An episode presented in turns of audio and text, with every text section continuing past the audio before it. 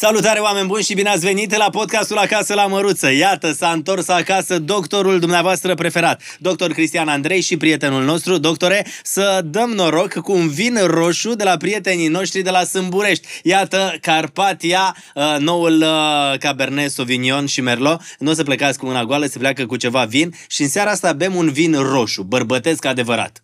Dar de ce? Femeile nu se dau cu ruj? Și atunci nu e bărbătesc vinul roșu? Este și și.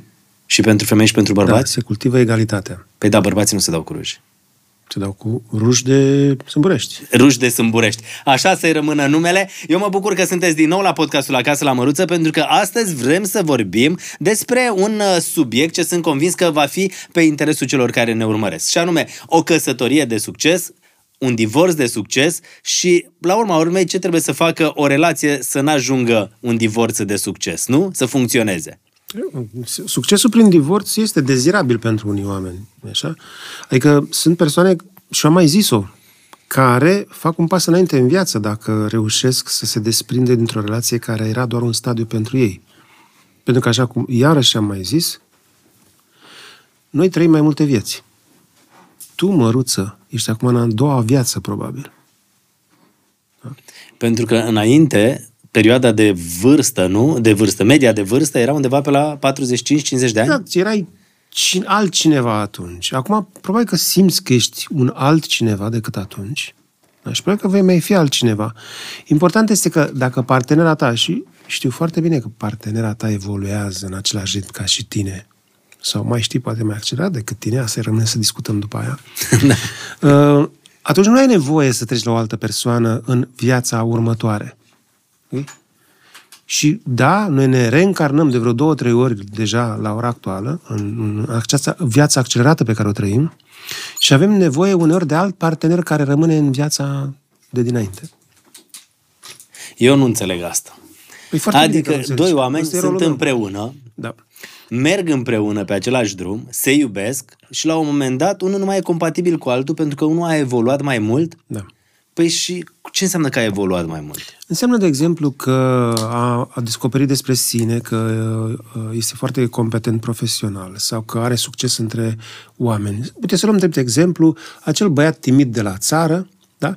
care a visat foarte uh, în detaliu cum să fie cu fata aceea care nu băga în seamă. Okay? Fata aceea care nu băga în seamă era fica directorului liceului, să spunem, da? Și l-a visat, mamă, nu pot să, nu, nu concep, dacă aș fi eu cu fata asta, ar fi extraordinar. Dom'le, și ajunge să fie cu ea. Da? De ce? Pentru că el, așa cum mai timid, fiind mai tocilar, a ajuns să intre la facultate, a făcut medicina, a ajuns medic, da? Chirurg, ok? Ce face un chirurg? Taie. Și a început să aibă curajul de a se considera a fi cineva. Pacienții îl respectă. Ea, fica directorului, cum se întâmplă foarte frecvent, a rămas pe lângă Casă. mama și tata, a mai cheltuit niște bani prin vacanțe, ce să zic, cred că și-a deschis un, un salon de cosmetică și nimic, nimic mai mult. Și ei se căsătoresc, pentru că el a visat la ea toată viața lui de adolescent și în sfârșit o are, e foarte fericit. După care constată că dacă îi spune ei cuvântul scalpel în loc de bisturi, ea nu știe ce e aia. Și dintr-o dată îi se, începe să îi se desumfle acest cauciuc al entuziasmului, această dragoste care oricum nu durează cine știe cât. Și observă că, nu știu, una dintre colegele de la spital știe ce e acela scalpel, știe și ce, cum se spune în engleză, da, în engleză se spune tot scalpel, ok? Uh, și el o admiră pe acea femeie și consideră că trebuie să treacă la ea, lăsând-o în urmă pe asta. Asta care, fiind uh, um, știu, motivată să rămână în această căsnicie, răm- devine agresivă, devine in- insistentă, uneori devine disperată și chiar nu mai are ce să caute cu ea. Mm-hmm. Vezi cum încep să clipești? Te destabiliza deja. Nu, am înțeles acum toată situația asta și asta este valabilă practic și pentru căsătorile care sunt din interes, nu? Care sunt din punct de vedere, îi leagă nu, nu, doar nu, bani. se întâmplă cu foarte multe căsătorii din dragoste, dragă Cătălina. Adică ne-am luat din dragoste, dar noi nu am evaluat care este uh, capacitatea fiecare dintre noi de a, ev- de, a, de a merge mai departe în viață, de a, de a fi din ce în ce mai bogați cultural, spiritual, social, material. Uh, Noi doar ne-am luat din dragoste. A? Ai două picioare, doi sâni și doi ochi, ești suficientă pentru mine, zicem noi atunci. După care mai trebuie să mai ai și alte lucruri, cum ar fi o cultură generală, uh, niște prieteni foarte interesanți, uh, o viziune în viață și nu le ai. Nu le ai. Și atunci ești, rămâi în urmă. Și tot ce își dorește celălalt care a evoluat este să scape de tine. Iar ăsta este divorțul acela, în care pentru unul este o veste foarte bună, că poate să se despartă pentru celălalt, este o veste foarte proastă. E cea mai răspândită situație uh, la ora actuală în România. O țară în care există și oameni care pot să evolueze, și de multe ori sunt femei care evoluează și ele sunt cele care vor să divorțeze, vin la mine la cabinet la... Statistica institut. e că mai multe femei își doresc uh, să pună punctul unei relații decât bărbații în România? Din ce în ce mai mult, Cătălin. Dacă în urmă cu 15-20 de ani bărbații erau aceia care deveneau, făceau câte un tun în afaceri și deveneau dintr-o dată manageri, oameni de afaceri, da? Și acea femeie săracă rămânea cu copiii în, în prenatal, da, cu copii și ei, ei vreau să desprindă că au descoperit ei nu știu ce secretară care se aranjează mai bine. Acum sunt enorm de multe femei care au succes în afaceri, care pot să trăiască fără un bărbat și pur și simplu sar așa cu parașuta și le iese. Și atunci ce ar trebui să facă bărbații în cazul ăsta? Sau femeile în cazul respectiv? Ca să-și țină căsnicia. Adică nu mai luptă nimeni pentru căsătorie, nu mai luptă nimeni pentru o căsnicie. Nu, nu, nu. Oamenii de mult timp nu se mai căsătoresc pentru căsnicie. Se căsătoresc pentru cuplu, din păcate. Adică acest erotism, viața sexuală, cu toate frivolitățile ei, să ai succes, să arăți bine, de când cu tuning-ul ăsta corporal, da? să arăți, să ai Facebook și așa mai departe, um, viața aceasta de cuplu nu mai vizează familia, vizează succesul sexual erotic. Și ți se pare că dacă rămâi cu acea persoană pentru că ești atras de el, de el sau de ea, sunteți ca doi actori de Hollywood care apar bine pe covorul roșu și câtă vreme arată bine amândoi, mai merge. După care nimeni nu știe ce acasă. După demachiere, după ce el a ieșit din mașină și și-a scos cravata de la gât, ce rămâne din acești doi oameni? După ce nu mai ai nimic de postat pe Instagram. Cine ești? Că de multe ori ești, ești gol. Păi poate ei sunt la fel cum sunt uh, și în viața aia reală. Um, știi care e treaba? Viața reală începe să fie, de fapt, confiscată de alții. De altcineva, de altceva. Okay? Nu sunt conspiraționist, dar vreau să spun că și ceea ce cumperi, și ceea ce apreciezi, și ceea ce cauți, de multe ori este uh, ceva sugerat de altcineva nu este descoperirea ta. Că nu te duci singur în pădure să descoperi ciuperci. Okay? Păi nici nu mai cred că mai există posibilitatea asta, nu? Cum să nu să descoperi ceva? ciuperci în continuare. Nu, dar tot ce ți se întâmplă în viața de zi cu zi este pentru că vezi ori pe un uh, mă refer la achiziționat sau la ceva, mm-hmm. nu? Păi vezi pe un Instagram, vezi pe un Facebook, vezi mm-hmm. pe cineva, vezi pe cineva la muncă, nu? Mm-hmm. Vezi. Ce poți să mai descoperi tu fără ajutorul altor oameni în jurul tău? Uh, poți să te descoperi pe tine. Una dintre uh, condițiile ca tu să faci o relație este ca tu să te cunoști pe tine. Și nu așa că te-ai văzut în oglindă, ți-ai făcut trei poze și le-ai ajustat cu Photoshop. Trebuie să te cunoști pe tine funcțional. Cum reacționezi tu în situația X? De exemplu, cum reacționezi tu când celălalt pleacă de acasă și nu spune unde? Știi? Habar n-ai până nu te însori, nu? Mm-hmm. Pentru că nu există acasă până atunci, nu există... Da? Po- eventual poți să înveți la mama ta cum plânge după ce a plecat tata, fără să spună unde. Da? Dar um, tu trebuie să te descoperi pe tine în diverse situații ca să poți să conviețuiești cu cineva. Iar asta se obține conviețuind cu cineva. Asta se obține punându-te în situații, nu doar ieșind pe dorobanți. Și după aceea constați că, stai puțin, nu-mi convine să dorm cu cineva în pat. Nu-mi convine să mă contrazică cineva. Nu-mi convine ca acel cineva să aibă succes la ceilalți oameni. E foarte greu pentru tine dacă n-ai fost expus la așa ceva. Ai fost pur și simplu într-o conservă numită familia cu mama și cu tata care te-au protejat și așa mai departe. Și atunci, cum arată o, o căsătorie de succes în ziua de azi, în condițiile astea? Păi, mulți zic, domnule, o căsătorie de succes arată dacă tu ai ajuns la 80 de ani și încă te mai ții de mână cu bătrânica sau cu bătrânelul tău. Eu am mai văzut imagini de genul ăsta prin parc și Așa. câteodată te impresionează așa. Vezi doi oameni uh, destul de în vârstă care Mhm. mm. merg împreună de mână și el are grijă de ea și îți place imaginea asta. nu așa? Și vrei și tu să o trăiești. Te gândești că e uh, o relație care a reușit da. Dar nu este și poză, că se respectă oamenii. ăia. nu este poză de Facebook asta. Este o poză în care sunt incluse momentele când ei n-au avut nimic și de aceea s-au unit în ceea ce le lipsea. Momentele când el și-a găsit pe una și ea l-a primit înapoi. Momentele în care ea s-a îngrășat, a avut vergeturi și el nu știa ce înseamnă vergeturile. Adică sunt tot felul de lucruri care se adună și sunt peste care s-a trecut. Păi tu când ai atâtea oferte în ziua de astăzi, bineînțeles că nu mai treci peste defectele partenerului sau partenerei. Okay? Și de aia căsătoria aceea de succes a acestor bătrânei este căsătoria unor bătrânei care nu au cont pe Instagram. Adică social media asta nu face altceva decât să îți facă viața mai grea într-o căsnicie, într-o relație. Bineînțeles. Da? E, e prin ofertă. Adică, hai să luăm, câtă fidelitate ai tu față de un jambon luat de la un magazin, un supermarket, să face reclamă. Păi cât poți să ai? Până la următorul jambon sau la altceva, nu? Așa? Păi, Cătălin, în urmă cu 150 de ani, fidelitatea față de un jambon era până când se termina jambonul. Pentru că n-avea altul. Adică accesibilitatea față de alternative era foarte mică. Nu găseai altceva.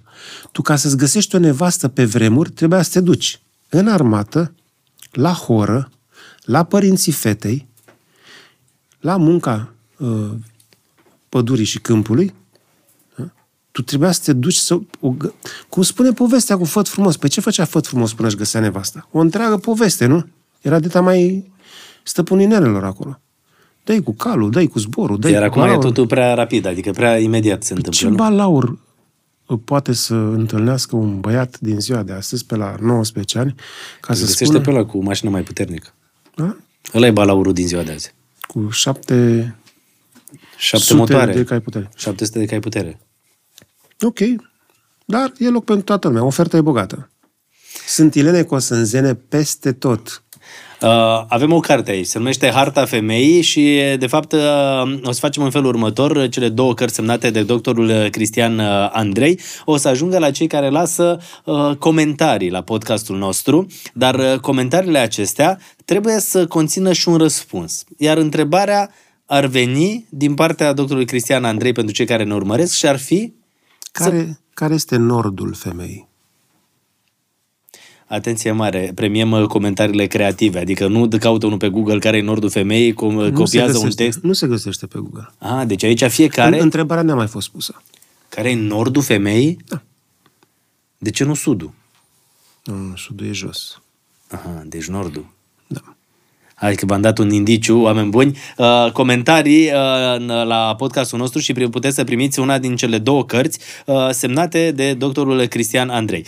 Mm, cum uh, să te orientezi în jurul și în interiorul ei, harta femeii. Cartea asta e pentru bărbați sau pentru femei? Este pentru bărbatul misogin, care se află în fiecare dintre noi. Mai mult sau mai puțin. Adică? Adică pentru acea parte din noi bărbații care consideră că femeia este mai slabă și trebuie ajutată, care consideră că femeia e mai proastă și trebuie să-i explici, că nu înțelege rațional, ci doar emoțional, care consideră că uh, o femeie uh, întotdeauna o să te înșele dacă uh, nu ești atent, că te minte.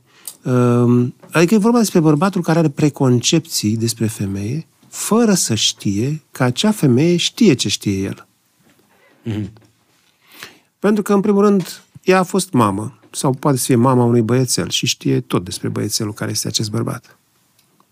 Ok. O de răsfoim în podcastul da, ăsta? dă drumul, da, sigur. Uh, Mi se pare foarte tare, colegul nostru Florin, acest Ed Sheeran al podcastului, l-a întrebat pe chat uh, GPT uh, care este nordul femeii. Și ce a zis? Vrei să răsp- vedeți ce a răspuns inteligența artificială? Ce a răspuns inteligența artificială? Nordul femeii nu este un concept obișnuit în navigație sau orientare geografică. Dacă aveți o întrebare specifică sau o expresie mai detaliată pe care doriți să o discutăm, vă rog să o clarificați. Nu este doctorul Andrei mai deștept decât ChatGPT?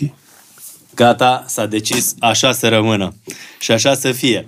Bun, deschidem cartea, comentăm și am ajuns la tehnici de agățat. Uh-huh. E, ia uite, subiectul preferat al lui Ciucă a venit mai în față ca să vedem exact despre ce este vorba. Tehnici de agățat. Asta știm cum, nu? Mm. I-am pus titlul ăsta pentru că știam că bărbatul misogin crede că o femeie se agață. Da? Deci am căzut în capcană, Ciuca, unde? Bineînțeles. Adică o femeie, ea nu stă așa ca o scrumbie să fie agățată de el. Da? Ca o scrumbie care nu are treabă. Nu, dar agățată la modul că s-o cucerești. Nu e sinonim? Uite, îți spun o întrebare conectă la asta. Da. Vrea femeia să fie agățată? Nu, dar vrea să fie cucerită. Hm? Dar atunci de ce bărbatul crede că ea de-abia așteaptă să fie agățată? Păi nu ca agățată. Să fie eu agățatul ăsta tehnici de agățat, ă, dacă îl traduc, îl înțeleg tehnici de cucerit. Nu, agățatul nu este cucerit. Că avem și un capitol despre romantism mai încolo. Este, agățatul este că în seara asta, există o expresie, Cătălin, nu știu la ce vreau să difuzez. Am, nu, nu merge, difuzez. merge, fiind pe online, este non-stop deschis aici. Nu ardem și noi ceva în seara asta, zic bărbații care ies prin parc, pe la un club, pe undeva pe centru. Adică ceva. Ăla e agățatul. Când agăți ceva, nu pe cineva. Okay? E ca pescarul. Bă, ce prindem și noi? Prindem ceva când ieșim acum la pescuit? Nu știi ce. Nu știi ce, nu știi uh, ce mănâncă peștele ăla, nu știi dacă peștele ăla iubește sau nu, dacă el are ceva intenție cu privire la tine. Hm. Deci asta este când tehnica de agățat asta înseamnă. Înseamnă acel lucru pe care bărbatul vrea să-l facă dintr-o dată, fără să-i pese cine este persoana agățată, pentru că el vrea uh, o confirmare. Bă, sunt bun. Am reușit într-un timp foarte scurt, i-am tras-o, ok? Ca atare nici mă interesează cum o cheamă. Asta înseamnă agățatul. Și cu toate astea, eu înțeleg că bărbații își doresc să facă asta și că în momentul în care știi ca bărbat cum se agață femeile, probabil că te simți mai bine cu tine și le-am dat un capitol despre tehnici de agățat. Ia vezi. Hap. Ia uite-te aici. Tehnica numitorului comun este fix acea atitudine de a observa împreună cu ea ceva ce este evident pentru amândoi și care poate fi comentat pe aceeași poziție. Să zicem că eu vreau să te agăț pe tine. Cu, cu scuzele de rigoare. Da. Bun, tu ai un pahar de vin în față, eu am un pahar de vin în față. Eu nu zic ce frumoasă ești, n-ai un telefon cumva, că te prinzi, da? Dar dacă zic, ce caută paharele astea de vin aici? Adică amândoi bem vin de când? Asta este numitorul comun. Și dacă tu ca bărbat vrei să o impresionezi pe ea, găsești ceva, un ceva care o leagă pe ea de tine și nu te legi tu de ea. De exemplu, ești în stația de troleibuz și este ea minunată, ravisantă, acolo așteaptă troleibuzul, nu pe tine, și tu vrei să te bagi în seamă cu ea. Și atunci dacă ai citit cartea Harta Femeii, te duci și, și observi că ei, de exemplu, uh, ea are uh, fermoarul de la poșetă desfăcut. Nu te legi de ea cu număr de telefon și așa. Spui, ha, am avut și o dată fermoarul desfăcut. Și îți dă cu geanta în cap, că se gândește la o prostie. mă așteptam să râzi, Cătălina. Bine, asta este o poantă pentru noi bărbații. Dar poți să, fii, să spui ceva romantic. Deci am prins-o? Nu. Am prins-o. Dar va râde, spun. Pentru că va sta și se va gândi uh, și se va uita la poșeta ei și va, își va da seama că te legi de poșeta ei și că nu ești un...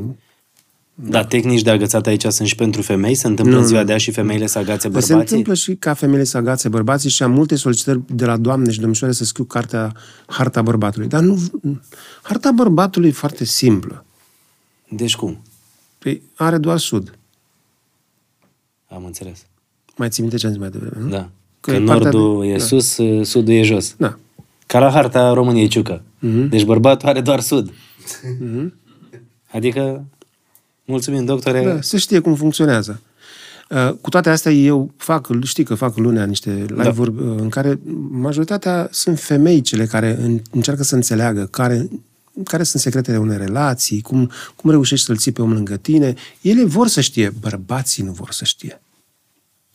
Bărbații nu vor să știe pentru că li se pare că dacă eu le spun lor cum să facă, înseamnă că intru peste pe teritoriul lor. Adică ei știu întotdeauna, oricum, nu mai au nevoie de niciun da, sfat. Da. Nu știu că ți-am povestit. Am fost la un liceu din, din, din, din București cu prezervative, că făceam educație sexuală. Mai da, cred că da. Am povestit la singura acasă, da, la podcastul de educație sexuală. Dar ziceți. Da, și a venit o fată cu prezervativ înapoi la, la catedră și a zis, domnul doctor, uh, luați-l înapoi, că a zis prietenul meu că ăsta este din cauciuc și scârție. El știa, ok? Omul știa că, da, domnule, obiectele din cauciuc scârție, nu? Și atunci ea l-a luat de bun pe el, că știe. Numai că nu este așa cum credea el. Ce clipește așa? E vorba de lubrifiant. Da, da. Ah. Nu, și înțeleg, vreau să văd ce, ce a făcut fata, adică eram curios. Păi da, nu, ea, era, era, altă ea era convinsă de prietenul ei că acel prieten știe totul și nu mai trebuie să învețe de la nimeni. Da. În ce constă un prezervativ. Prima femeie din viața ta e un alt capitol în carte. Mm-hmm. De la cine înveți? Pentru că fiecare bărbat care este întrebat își aduce aminte de prima femeie din viața lui. Că era o tipă mai experimentată, care vrea neapărat să fie cu el. Că era o fată care habar n-avea pe ce lume este. Că era o prostituată. Că era uh, cine nu se așteaptă nimeni, da? Că era o prima femeie din viața lui, că era colegul lui de bancă și așa mai departe. Okay? Uh, și experiențele astea sunt foarte greu de, de conceput, numai că importanța primei femei din viața ta este colosală. Pentru că, de exemplu, îți rămâne în cap cum mirosea. Îți rămâne în cap... Dar cât... prima femeie din viața ta e uh, prima mama. relație sau mama? Vezi? Și aceasta este o prima femeie din viața ta. Și în momentul în care mama ta, în relație cu tatăl tău, se dezvolte ca femeie, tu, ca băiat, începi să gândești într-un fel anume despre femei. Dacă o vezi pe ea, de exemplu, că e agresivă cu tata, îți zici, aoleu, deci eu trebuie să mă pregătesc să spun, da, mămicule. Dacă o vezi pe mama ta că vine spre tine amenințătoare pedepsindu-te, ți-e frică de femeie. Dacă tu crezi că mama ta nu face niciodată sex, nu faci niciodată sex cu partenera ta. Concept că așa trebuie să fie. Păi și tu ca băiat nu poți să te uiți la taică, tu care poate taică tu e mai golan? Ba și da. să le iei pe el model? Ba da. Pentru că concepția despre bă- bărbați pentru băieți este foarte simplu de observat, dar concepția despre femei e ceva misterios. Nu știu dacă îți dai seama. O sumedenie... Uite, avem aici pe masă asta un nod, îl vezi? Da. Cu ce seamănă? Cu ce seamănă și... și această lumină a podcastului? Uh... De aici, da, și... Exact. Unde și, e sudul? Și, și foarte puțin lume știe că băieții sunt îngroziți de această parte a femeii. Ei nu știu nimic despre ea. Li se pare că este o peșteră unde intri și nu mai ieși niciodată. Pe unde femeia scoate copiii ca mitraliera. Unde nu știi ce o să se întâmple cu tine, de ce te pierzi în așa ceva. Ei nu știu. Și neștiind, nu admit că nu știu. Și atunci fac greșeli. Bineînțeles. Da, știi uh, ce vreau, uh, ce vreau să vă întreb, uh, doctore? Legat de asta, de harta femeii, pentru că să trecem prin foarte multe capitole, e valabil și pentru cei care sunt în relație de mult timp această discuție, nu? Nu da, numai pentru, pentru că... cei care încearcă da. să descopere femeia pentru prima dată. Pentru că stai lângă o femeie și tu nu știi de fapt cine este. Tu nu știi că ea, după ce, de exemplu, după 30 de ani, um, începe să înțeleagă ce vrea ea și să spună ce vrea ea. Până atunci, consideră că este abordată de bărbați, că trebuie să se ferească de ei, că ăștia vor același lucru și vine o zi când femeia vrea același lucru. Și începe să o spună. Atunci devine spooky pentru bărbat. Adică bărbatul începe să o ia la fugă. Cum adică? Vrei tu ceva ce doar eu vroiam? Adică mi s-a întâmplat, eu, eu, da. eu compar întâmplarea asta cu o întâmplare, odată într-o toamnă, am văzut undeva într-un, într-un hol de, de apartament o broască o broască, ce să zic. Dar în loc să țopăie, mergea. Spre mine. Băi, deci dacă tu toată viața ta ai stat cu gândul că broaștele sar și fug de tine și vine una care merge spre tine, reflexul tău e să fugi. Așa se întâmplă cu bărbatul către care vine femeia în loc să fugă de el. Este instinctul ăla că atunci când te joci cu pisica și tragi ceva și pisica vânează acel ceva, da? Ghemotocul ăla. Dacă ghemotocul vine spre ea, este speriată, sare în sus, e ceva, un șoc. Okay? Mm-hmm. Noi bărbații fiind obișnuiți să considerăm femeia o pradă, ceva ce trebuie cucerit, uh, fraierit, uh, luat cu japca, în momentul în care vedem că vine femeia să ne ia cu japca, nu știu dacă ai trăit vreodată senzația asta, e ceva contrariant. Și femeia de 30 de ani aproximativ învață să facă asta, descoperă asta la ea. Și atunci bărbatul crede că e ninfomană, că e castratoare, că insistă, că vrea prea mult. Aha, deci femeia, practic, după 30 de ani, devine mult mai... Uh... Proactivă. Proactivă. Mm-hmm. Vrea lucruri. Și atunci asta te poate duce cu gândul că s-ar putea, dacă tu nu oferi, ea să caute și în altă parte. Și atunci, da, îți dai seama că are tot felul de alternative și începi tu să fii mai mic decât erai. Și aici ai de pierdut. Da. Și de aceea tu trebuie să fii pregătit pentru momentele când acea femeie vine spre tine. De exemplu, dansezi cu cineva, cu o femeie, cu o doamnă, o domnișoară, și ea tinde să te conducă la dans. Te sucește ea, te învârte ea. Tu ce faci? Tu, Cătălin Măruță, ce faci? Când Păi te sunt mai multe uh, variante. Așa, jiu nu, e varianta A. Dacă e o persoană cu care n-ai nicio legătură, te amuzi, o iei în glumă A, și nu știu ce. Deci te amuzi. Ce Da. zici? Ce îi spui? Uh, Dansăm Amuzant. uh, cum câți în seara asta, adică glumim uh, așa. Ok, ca să Asta ieși de dacă e situație. cineva, o colegă de muncă da. sau nu știu ce, ești în team building, Da. dacă e soția și ești căsătorit de ceva timp, Te uh, gândești ce urmează financiar și nu, te gândești, zici, bă, stai un pic, că eu sunt bărbatul, stai, lasă hai, să- depinde cum e tot anturajul. care și-au problemă. Da, stai, lasă că mă descurc eu sau nu. Mhm. Deci găsești situații. Sau te enervezi și zici, ce faci femeie? Eu conduc aici. Nu? Mai sunt uh, viralele pe TikTok de dansează și dă două palme, așa la doamna că n-a ascultat cum dansează. Mhm, Exact. Deci un moment cu care un, toți bărbații se întâlnesc, de fapt, dar niciunul nu e pregătit pentru momentul ăsta. Momentul în care femeia vrea. Când După ea cât se timp pune vrea deasupra. Hm? După cât timp vrea femeia? După câți ani de căsnicie? Sau e după Nu, anumită este vârstă? vorba de dezvoltare. Am dat vârsta de 30 de ani ca fiind o vârstă a femeii care uh, este și un prag pentru ea. Zice, mm, nu mai sunt fată cu siguranță, am, sunt cam bătrână, trebuie să fiu atentă ce fac, dacă încă n-am copii, trebuie să fac copii, dacă încă nu sunt cu acest bărbat, trebuie să fie al meu, dacă încă n-am casă, trebuie să am casă. Ea, ea își propune niște lucruri foarte clare. Ok? După 30 de ani. În general, după 30 de ani, încă este un prag important. Da? După 40 de ani, deja vine disperarea. Okay? Și de aceea, această femeie de 30 de ani, 30 și ceva de ani, uneori este cu un copil și e divorțată și vrea ceva, vrea acel bărbat pe care nu l-a avut în persoana tatălui copilului. Și te întâlnești tu cu ea, tu ca bărbat. Păi ce faci? Încerci să ignori copilul, încerci să nu te gândești că a fost cu un alt bărbat, încerci să crezi că este o fată pe care o să o manipulezi cum vrei tu și nu-ți iese. Da? Încerci să vorbești și vorbește întâi ea și spune ce vrea. Ești foarte descumpănit. Ești ca în acel tango în care ea încearcă să conducă. Ce faci? Și răspunsul este o iei pe sus. Adică conduci. Adică o faci să nu mai atingă pământul cu picioarele. Trebuie să o amețești. Și cum o amețești? Păi în momentul în care femeia vrea să te conducă la dans, dacă îi faci o piruetă sau două, deja nu mai știe geolocația. Aha. Ok? Ca să vorbim în termeni. Da. da între noi, bărbați. Între nord-sud aici. Ele să nu înțeleagă. Ok? Da. Și, atunci, și atunci, într-adevăr, se ține de tine. Dacă a amețit.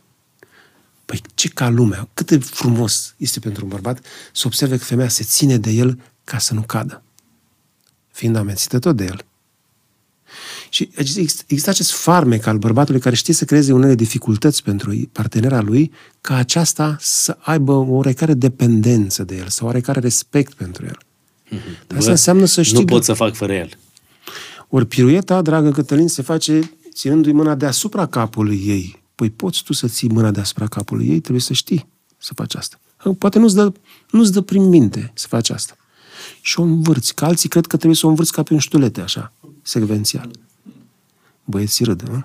Sau n-au de bine. Nu, nu, e erdă, cred că Deci trebuie să au avut ceva știut ca să, în viața amețești, lor. ca să amețești pe cineva, trebuie să fii un pic deasupra acelei persoane. Adică eu înțeleg chestia asta, că e exemplu cu dansul și asta, dar e vorba și de uh, metafora asta, nu? Să o Așa, amețești și în viața de zi cu zi, adică Da, să depindă da, un da. pic de tine. Da, un Doar pic tu să știi să faci anumite un lucruri. pic de Tu să- incertitudine, un pic de, uh, un pic de surpriză.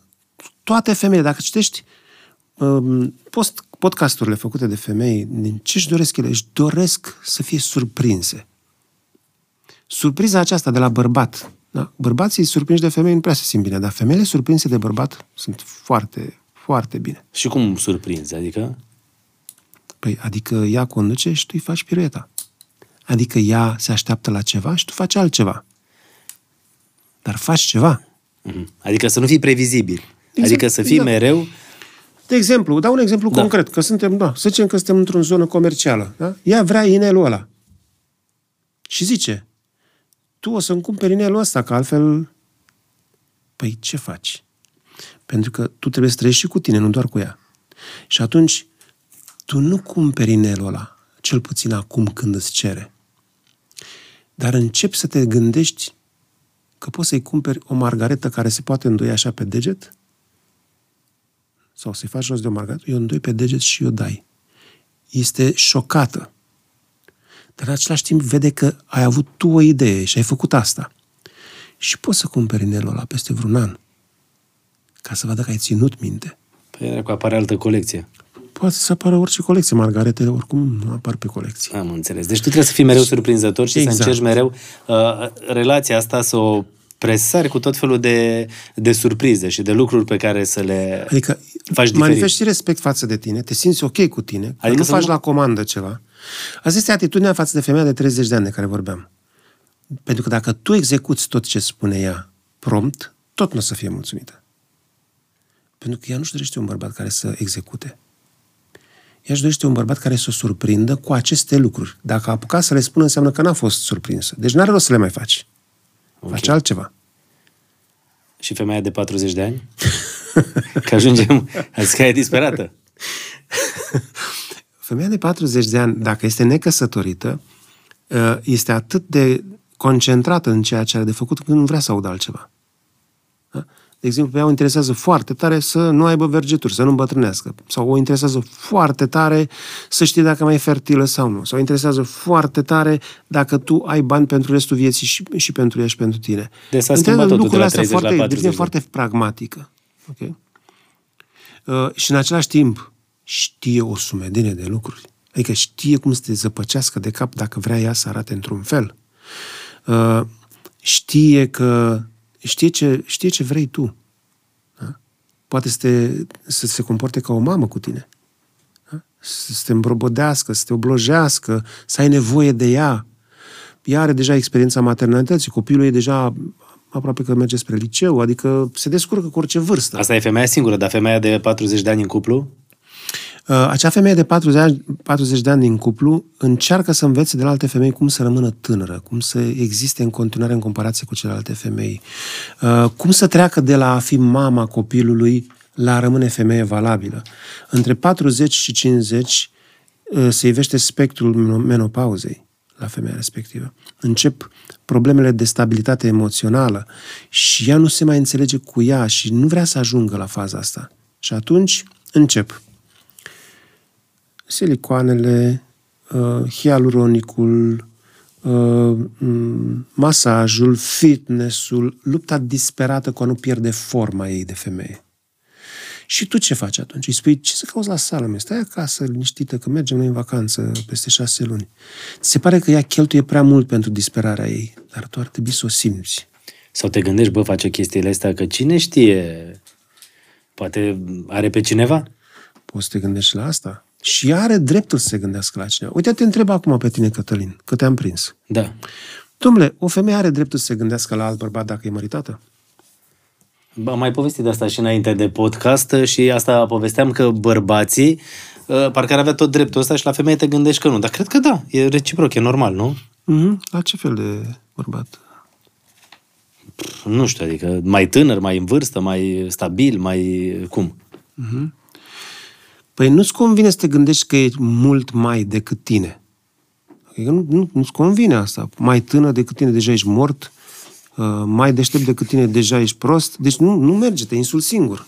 Și atunci? Și atunci, tu știi că există un curent din ce în ce mai răspândit în ziua de astăzi în care bărbații cu soții de 40 de ani le propun acestora să găsească pe unul cu care să facă sex și el să asiste. Nu, deci mă, mă uimește. Eu am crezut că e un accident, am crezut că sunt, vin oamenii cu probleme speciale la, doar la mine, dar cu, vorbim cu colegii, este un curent foarte răspândit. Adică bărbații fac asta? Da. Bărbații de câți ani? Uh, bărbații de peste 40-50 încolo. Cu soții de 40. Da? Păi eu nu înțeleg asta. Adică bărbatul are 40 de ani, că e încă putere, poate, nu? Da. da. Soția lui 40 de ani și caută pe altul? Da ca un fel de, sur, ca un fel de cârjă, ca un fel de prelungitor pentru el. Pentru că acea femeie vrea. Și are disperarea aceasta de a rămâne femeie. Și el nu poate să o, cum se zice, să o satisfacă. Da, doctor, și ce dracu mai iubești? Adică mai poți să mai stai când știi că se întâmplă lucrurile astea? Da.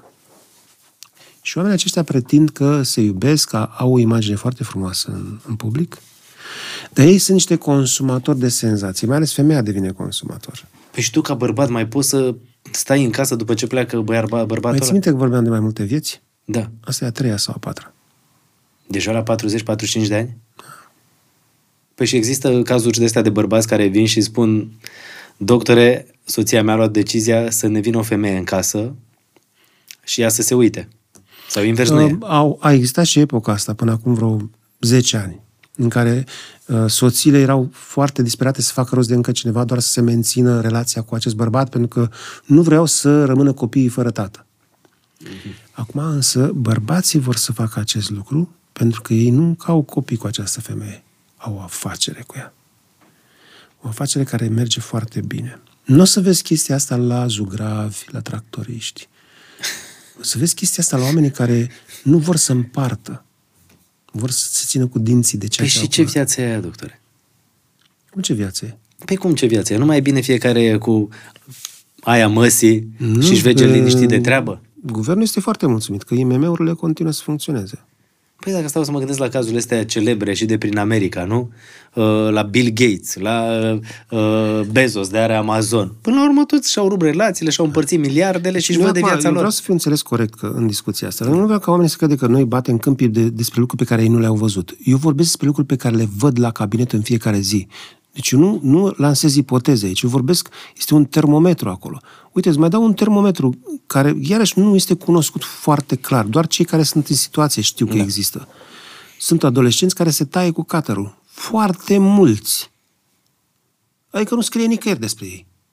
Nu se scrie. taie cu caterul cum unde? Pe mână? Pe... La, cei mai mulți pe mână aici și la coapsă, la rădăcina coapsei. Se taie. De ce? Pentru că vor să vadă fața părinților care se întoarce spre ei și este uimită. Adică părinții sunt atât de mulți absenți din viața lor, încât copiii ăștia fac absolut orice să copiii le atragă atenția? sunt convinși că părinților nu simt nimic despre ei. Nu cred asta. Da.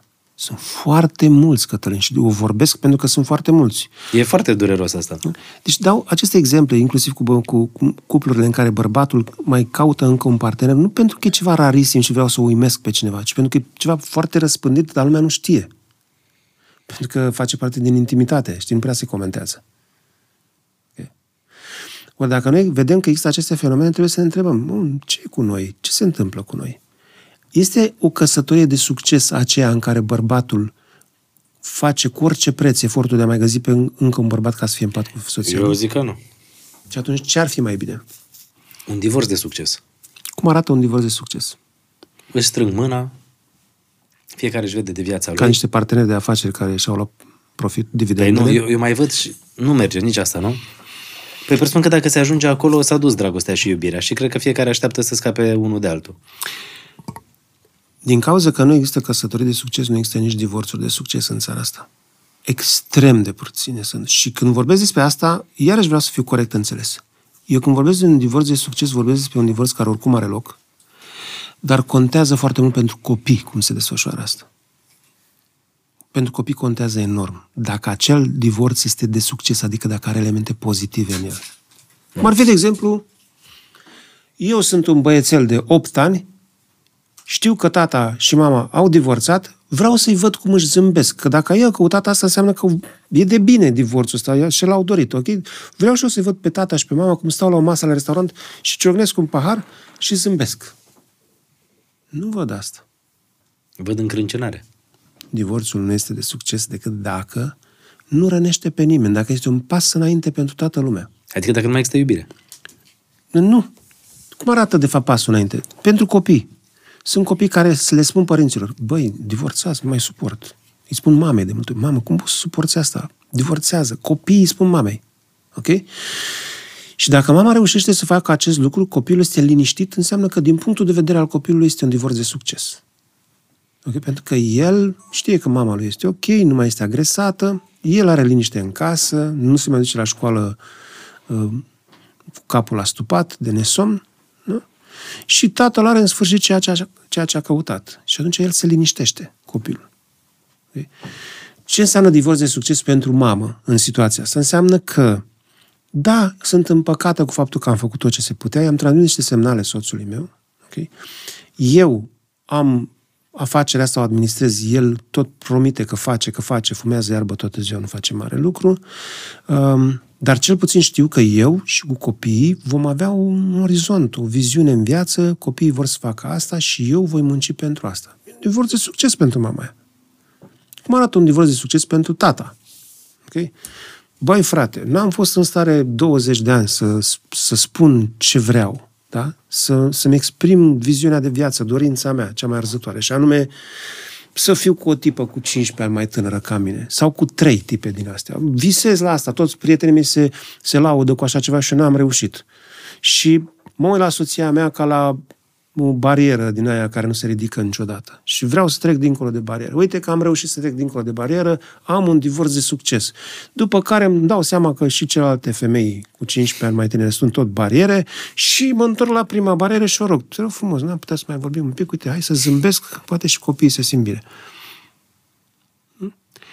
Um, divorțul de succes este acel divorț care nu conține procese penale între soți, că nu mi-ai dat, că nu mi-ai făcut, că ai furat, că nu știu ce. Procesul ăla la notar care se încheie amiabil și nu oamenii se înțeleg... Uh, și de aceea, de exemplu, eu când lucrez în terapie pe la institut cu, cu oameni în situația asta și care nu reușesc să conceapă lucrul ăsta, pentru că părinților n-au conceput divorțul, bineînțeles, le spun, uite, ok, nu e, voie, nu e necesar să divorțați așa, bombastic. Ia divorțați noastră trei ore astăzi. Și se uite așa, cum adică, da, uite, trei ore, divorțați trei ore. Și încearcă, dacă încearcă să divorțeze trei ore, își dau seama despre ce e vorba. Ea rămâne singură acasă cu copiii și își dă seama că este puțin, unde e ăsta, ce face? Eu cu cine mă culc diseară în pat? Începe să simtă. El, de asemenea, se duce, se închide localul. Unde se duce după aia? Și atunci divorțul ăsta de trei ore îți spune cam cum ar putea să fie și dacă vrei cu adevărat sau nu. Trebuie să fie seara. Poate fi și Spre finalul programului. duminică dimineață. Uh, vreau să vă întreb, uh, după ce facem, uh, avem harta femei, am mai ajuns la ceva capitole, încă o dată le reamintim celor care urmăresc podcastul nostru că cele mai inventive mesaje în comentarii despre unde este nordul femei vor fi premiate, da? Uh-huh. Cu cărți semnate de doctorul Cristian Andrei. Vreau să vorbim imediat de ce femeile, cam după 30 de ani, o mare parte din ele, simt nevoia mereu să se regăsească. Și am auzit asta în diferite uh, conjuncturi de uh, femei care au citit o carte, care cartea aia le-a schimbat viața și au zis gata, vreau să fiu pasăre liberă, nu mai vreau să uh, fiu uh, supusă, acum mm-hmm. este momentul ca eu uh, să, să mă descoper pe mine. Mm-hmm. Și dintr-o dată, de la niște cărți pe care le citesc, da. își schimbă și, pe românește, își fut direcția. Mamă, ce expresie. Cine e femeile? Și căsnicea, în mm-hmm. general. Uh, Dar vorbim imediat despre treaba asta. Acum, pe cuvântul dinainte, Ciuca a băgat un efect uh, ah, auditiv. Da, da, a fost, uh... ah, numai eu am fost șocat. Da, da. uh, bun, ideea e că acum la podcast facem în felul următor. Îi avem pe prietenii noștri de la Bringo, care în 90 de minute ne aduc uh, ce trebuie pentru o viață sănătoasă. Așa că pentru o viață sănătoasă, cine e bine să gătească, bărbatul sau femeia? Cea mai sănătoasă viață este când amândoi gătesc și niciunul nu se pricepe la gătit. Și atunci nu mănâncă. Hmm? Fac altceva. Okay. Asta merge și într-o căsnicie de 5 ani, 10 ani, 15 ani, 20 din de ani? Din când în când, da. Din când în când, deci da. trebuie să mai faci stângăcii de genul ăsta. Absolut, trebuie să nu te pricepi la gătit. Cine spală vasele? Mm, cine arată mai bine din spate? Mhm. Ok. Da.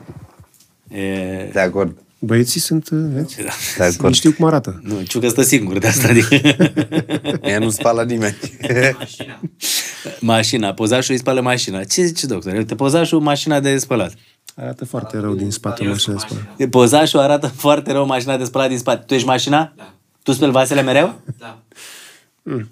Mereu. Da, vezi că și eu spăl vasele, dar eu mă relaxez când spăl vasele. Pozașul nu cred că e de relaxare, cred că... Spăl vasele, dar nu știu să o folosesc. Avem... Băieții s-au înfierbântat, nu? Da, da, Băieții exact, de fac la mașina furii de pe spălat. Păi ajungem imediat, tocmai de aia să comandăm înainte, ciucă fi bărbat, bagă niște vin roșu de la Sâmburești, caută Carpatia asta care arată senzațional, ia și un chardonnay alb de la Sâmburești, ia niște aqua carpatica, bagă niște țelină Unde e sub aia? în uh, comandă. L-am vrut să-l surprindă pe domnul doctor Cristian Andrei. Uh, haideți să comandăm niște vită, Da. vită, da, de la Bringo, în Merge 90 de cu minute vin oameni ăștia ne aduc. Uh, Ce mai comandăm? Uh, Brocoli merge? Totuși, Vin roșu? nu știu, am zis să punem acolo. Putem să încercăm dacă aduc... uh, Da, exact. Ciucă, tu ce vrei? Eu merg pe vita asta, că mi-ai făcut. Pe vită. Tu, greblă? Hai că merg pe melci de data asta. De ce? Melci. Melci? Melci. Brânzeturi. Brânzeturi, melci. Perfect, pozași tu ce vrei? Detergent de vase și bureți. El e mașina de spălat. Ce poate să-și dorească o Iată- mașină de spălat? Doctore, te rog să ne ierți. Nu. nu, dar pozașul este un uh, băiat uh, extraordinar. De cât timp aveți relația pozaș? 5 ani. Oh, 4. 4. Îi se pare mult.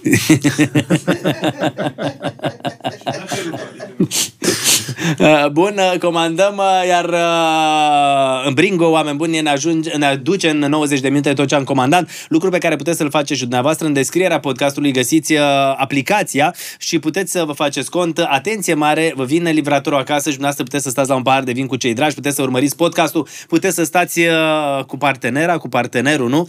Uh, Doctore, să știi că am uh, și un cadou, pentru că toți suntem la acest uh, moment uh, pentru dumneavoastră. Prietenii noștri de la Florentino Deliur uh, sunt uh, un brand 100% italienesc. Uh, Sunt uh, niște oameni care fac uh, costume bespoke. Știți ce înseamnă bespoke? Mm, Da, în engleză știu ce înseamnă, dar cum arată costumul nu. Bespoke înseamnă mai mult decât un costum pe comandă. Uh, Serghei, zim tu ce înseamnă bespoke. Uh, uite, întâmplarea face ca Serghei, uh, unul dintre oamenii care uh, dețin uh, brandul Florentino Deliur să fie la podcast, nici nu se aștepta la momentul ăsta. Zine tu ce înseamnă bespoke, nu de alta, dar ca să înțelegem foarte clar și termenul ăsta și să, Răspicat. și să deschide să vedeți ce aveți acolo. Ce-i bespoke? Bespoke este despre modul de a vorbi. Clar și răspicat. Exact. Dar uh, însă și un costum bespoke uh, este un costum 100% efectuat manual. Ceea ce, ca să-ți, ca să-ți imaginezi în realitate, e ca o cămașă. Îl simți pe tine ca pe o cămașă. Aha. Deci un costum îți vorbește Turnat. și îl simți pe tine turnat. Uh, acolo, uh, doctore, aveți uh, o eșarfă, iar dacă ghiciți din ce material este această eșarfă, uh, Ciucă va face 10 flotări, iar pozașul va veni la dumneavoastră acasă și va spăla vase timp de o lună. Iar eu voi fi șoferul dumneavoastră personal timp de o lună dacă ghiciți din ce material este această eșarfă de la Florentino Deliur. Ceva între cașmir și... Din- Are e- o finețe de cașmir. Adică Are o finețe, arată senzațional și pentru, se simte într-un fel anume, dar vreau să o și priviți un pic, așa, e și un test de, de genul ăsta. Să vă surprindem, adică e făcută dintr-o lână, dar lâna cui? Lâna cui? Da.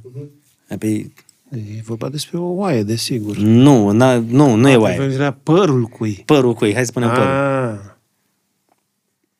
Um, hmm. Mamă, ciucă, dacă ghicești, am pus-o. Fac flotări, ce să- Nu scrie pe etichetă. Tu faci flotări o lună, sunt șofer? Stai așa că vă găsesc cu telefonul aici. Am înțeles.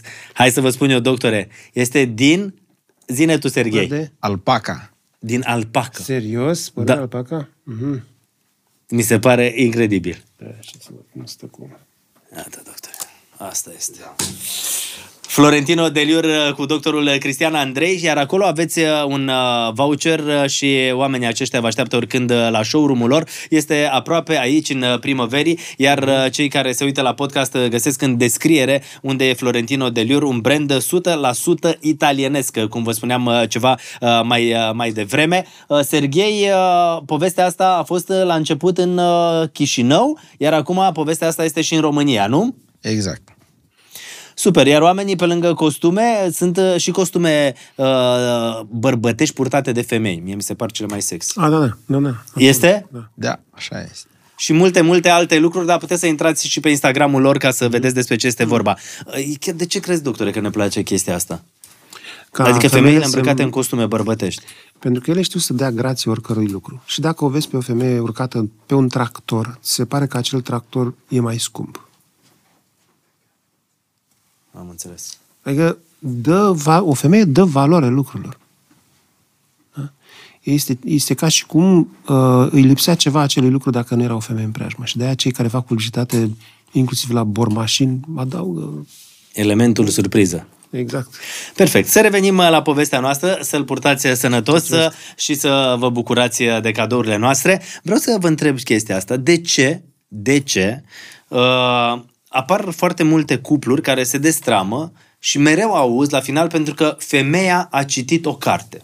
Pentru că femeia a citit o carte în care i s-a spus să fie porumbel liber, pasăre liberă uh, și să-și, uh, să se descopere și să meargă mai departe în viață. Sunt foarte multe cazuri care se întâmplă în ultima perioadă. Sunt anumite cărți care, uh, practic, uh, dacă ajung în mâna unor femei, probabil trebuie să fie și Nu numai sensibile cărți, ci femeile. Și sfătuitori, adică femeia... Și coach-uri, Sunt bărbați coach care de spun, ăștia. domnule... Sau acolo femei coach. Cineva i-a spus, a stricat-o, are o prietenă care i-a spus Da. da. felul, dar a luat o raznă de când a vorbit cu femeia aia, cu bărbatul acela, cu specialistul acela, uh, cu cartea aceea și...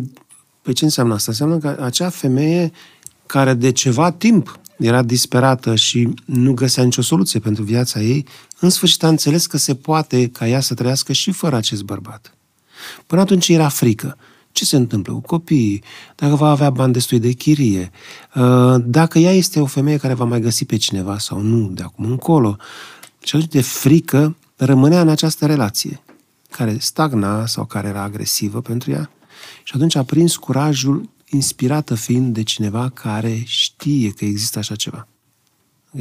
De exemplu, femeia care um, care îi se propune, da, cum ziceam, să mai acce- accepte încă un bărbat în relație ca să simte soțul ei bine. Să un pic. Dar de ce să facă asta? Ok? Și sunt femei care o fac pentru că ele sunt disperate să nu cumva să se dezmembreze tot ce a făcut până atunci. Și Păi poate sunt cazuri în care femeia vrea chestia asta, dar nu vrea bărbatul. Nu, femeia nu vrea chestia asta. O femeie care, care este a unui bărbat nu vrea așa ceva. Dacă ea simte că aparține, dacă ea simte că există iubire între ea și acel bărbat, nu are nevoie de asta. Okay? Și atunci, dacă el îi propune așa ceva și ea face cunoștință cu celălalt bărbat, s-ar putea ca acel bărbat să fie un tip de treabă. Și să plece amândoi. Mi s-a întâmplat, am avut cazuri de genul ăsta. Și a rămas soțul Cu buza umflată. da. E, Și ai curajul să faci acest pas pentru că înțelegi ce se întâmplă cu tine, în primul rând, ca femeie. Dar sunt și bărbați care sunt înșelați, pentru că, la urma urmei, aici, în cartea asta, încerc să-i ajut și pe bărbații care sunt înșelați sau care se tem de defectele femeii, de, de ipocriziile femeii, că există și ipocrizii de bărbați și ipocrizii de femei. Mm-hmm. Și, da, și bărbații pot să caute soluții și să aibă revelații. Da, domnule, stai puțin. Că eu credeam că femeia trebuie să fie o mamă, să aibă grijă de mine. Și nu uite că nu mă mai tem de moarte și nu este necesar să stau lângă o mamă. Sau eu credeam că femeia aceasta care se poartă urât cu mine, castratoare, uh, are întotdeauna dreptate și în sfârșit am descoperit ce înseamnă ca eu, ca bărbat, să decid. Și din momentul acela nu mai am nevoie de ea. Okay? Pentru că ăsta era motivul pentru care stăteam cu ea. Am ajuns și la capitolul e nemulțumită. Da. Ce faci ca bărbat când femeia, când soția ta, când partenera ta este tot timpul nemulțumită și îți reproșează? Încerci să o liniștești, să o mulțumești. Să o mulțumești, nu se termină niciodată dacă faci asta. Și atunci? Și atunci începi să faci lucruri cu tine. Și începi să, să devii, adică, de exemplu, îl învăț pe bărbat să se plimbe în picioare prin fața femeii care stă pe canapea, să se ridice de pe canapea și să stea în picioare în fața ei. Și dacă ai făcut data asta? Adică îmbrăcat, nu? În pijama, nu? În ce vrea el? Ideea este ca el să aibă această atitudine. Adică stați amândoi pe canapea Da? și dintr-o dată el se ridică Da? Și face câțiva pași prin cameră și stă suficient de aproape de ea în picioare. Închipuiește-ți faza. cu spatele sau cu fața. Cu fața, domnule. De ce cu spatele? Păi și ai Cu zice, dă-te mai încolo, dacă că stă nu... Cu spatele înseamnă că spală vasele, Am înțeles. Dă-te mai încolo, că nu văd la televizor. zice ea. Dar în momentul în care stă în fața lui așa mare, este un lucru, f- este un ritual foarte simplu. Lucrul ăsta poți să-l faci și cu copiii care, care nu respectă autoritatea ta. Să, să te ridici în picioare puțin, să te vadă cât de înalt ești. Și ceva fantastic, are o putere simplă care într-o jumătate de secundă se desfășoară. Okay? Și ai transmis un mesaj. Și atunci ea își dă seama că și tu existi, că și tu vrei ceva. De exemplu, cum spui cuvântul eu ca bărbat? Da? Că mulți bărbați spun, nu se aude când spun eu. Da?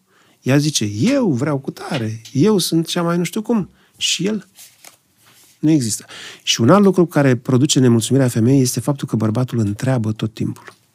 Deci asta e. Mă, micule, ce, ce franzelă să cumpărăm noi? Păi ți-am zis de atâtea ori, noi mâncăm pâine integrală. Da? Nu ții minte, zice ea, și luminește. Okay? Și atunci tu, ca bărbat, ca să mai fie atât de mulțumită, te duci și cumperi o franzelă. Te cumperi o franzelă de care vrei tu. Și te duci cu ea acasă. Asta e pâine integrală? Și tu îi spui, da, în ea se află integral toată demnitatea mea. Ia și mănâncă. Și începe ceartă. Ei, dacă e în picioare el. Adică, înțelegi ce vreau să spun? Da, da, da, înțeleg. Sau o Atitu- întreabă, pe adică unde trebuie să să ai o o la dreapta? atitudine, nu? Da, dar el, în momentul în care tu întrebi, ești submisiv. Ești nesigur. Păi și și adică răspunsurile bărbatul- se află la celălalt. Păi nu e comunicarea asta, să întrebăm? Nu. Comunicarea este și să existi, să spui cuvântul eu. Comunicarea înseamnă și să descrii ce vrei, ce simți și foarte puțini bărbați spun despre ei ce simt. Au nevoie uneori de o sticlă întreagă de vodcă ca să scoată câteva vorbe despre asta. Și cum începe chestia asta? Când încep să spui despre tine ce simți, adică să-i spui ce te doare, ce te deranjează, Da, îi spui, uite, știi ceva? Eu respir altfel când sunt pe o câmpie sau pe o apă. Mă duc cu băieții la pescuit. Vreau să respir. Asta e o chestiune pe care vreau să o fac de ceva timp. Și o lași puțin. Și ea se supără. Dar este foarte important. Și dacă o vezi că are niște probleme, de exemplu, ea o să zică, păi copiii au febră, adică doi dintre copiii tăi au COVID și te duci la pescuit și spui, da, mă duc să văd de antiinflamatorii și dau și pe la pescuit vreo câteva minute și vin. Apropo de ce ziceam cu trei ore de divorț. adică Este totuși trebuie să-ți faci și tu nebunia ta. Da, pentru că o faci simbolic, dar o faci. Știi? Și dacă te duci în loc de o săptămână la pescuit, te duci măcar două ore, undeva pe o baltă, tu ai respect pentru tine. Și asta te ajută pe tine. Și asta În primul te ajută rând, pe... în fața ei. Da, și asta o ajută și pe ea să simtă că este, există un bărbat acolo undeva. Știu că, vezi, asta ar putea să strânească animozități în comentariile doamnelor și domnilor. Acum adică îi învățați pe ăștia să plece la pescuit așa când copilul are febră? Da. Puțin, simbolic, dar trebuie să existe. După care mai mult, în funcție de situație. Și atunci se restabilesc, se restabilește echilibru? Și atunci ea știe, află că existi. Pentru că dacă întrebi, ești un nimeni. Doar să întrebi. Aici nu mă refer la a cere părerea femeii. Este vorba de acele, aceleași întrebări care se tot repetă pe unde să o luăm, la stânga sau la dreapta. Ce ziceai că ne trebuie? Aia, aia, așa, aia. Și tu ai mai întrebat. Ce zici, mami, să facem? Exact. Da? Și unde zici tu să mergem la vară? Doamne, Cum îmbrac iubirea în seara asta? măcar fă cum, cum face măruța acum. Răsfoiește și pune degetul undeva. Uite, asta vreau. să Da, mă, fi bărbat. Ia uite aici. Și hai să vedem unde se deschide. Ia, să deschide fiecare câte un capitol și să vedem. Hai. Vezi? Ia deschide ciucă. Din harta femeii, ia deschide, dar fără să te uiți. Așa, pac, deschizi și cu ochii închiși. Sau nu, a, mai simplu, stai că aveam mai... Hai zi, deschide. Și apoi zic doar să zică câte o pagină. Cum ți-o faci, așa o ai. exact. Deci, deci ce capitol, ce pagină? Uh, Pagina 120. Deci cum ți-o faci așa o Cum ai? ți-o faci, așa o ai. Lucrul ăsta este... Să ținem cont că vedeți Ciucă e singur. Astea sunt expresii de bărbați, da? De bărbați misogini. Da. Mamă, stau ăștia la bere și zic, bă, fraiere, cum ți-o faci așa, ai? Păi eu pe a mea am făcut-o, știi cum? Dar este un lucru foarte important și valabil inclusiv cum îți crești copiii. Copiii, ce le dai, asta îți vor da. De? Dacă tu le dai scandal, o să ai scandal la bătrânețe cu ei, mai încolo. Dacă tu le dai lor în natură, ei o să meargă în natură cu tine mai încolo. Uh, Soției tale, partenerii tale, da? dacă îi dai liniște, dacă îi dai gesturi frumoase, bineînțeles că îți răspunde, care neuron oglindă, așa se numesc, acei neuroni care îți permit să răspunzi cu aceeași monedă. E Dacă urli la ea, țipă la tine mai tare și are o voce... Mm. Și de aceea tu trebuie să înveți să preiei conducerea atitudinilor și să duci lucrurile într-acolo. Pe aici, iarăși, există o grămadă de teorii. Domne, cu copilul trebuie să fii foarte ferm, să-l pun doar noaptea când doarme. Mai auzeai poveștile astea. Nu toată ziua să te vadă, să-ți vadă slăbiciunea. Da, Exact, cum spuneam. Da? E bine asta? Dar nu, nu în sensul că să nu-l pup niciodată. Dar ideea este să-l pupi în legătură cu ceva. Nu, există și momente când îl pupi pentru că există, dar trebuie să fie extrem de rare, o- de câteva ori pe an.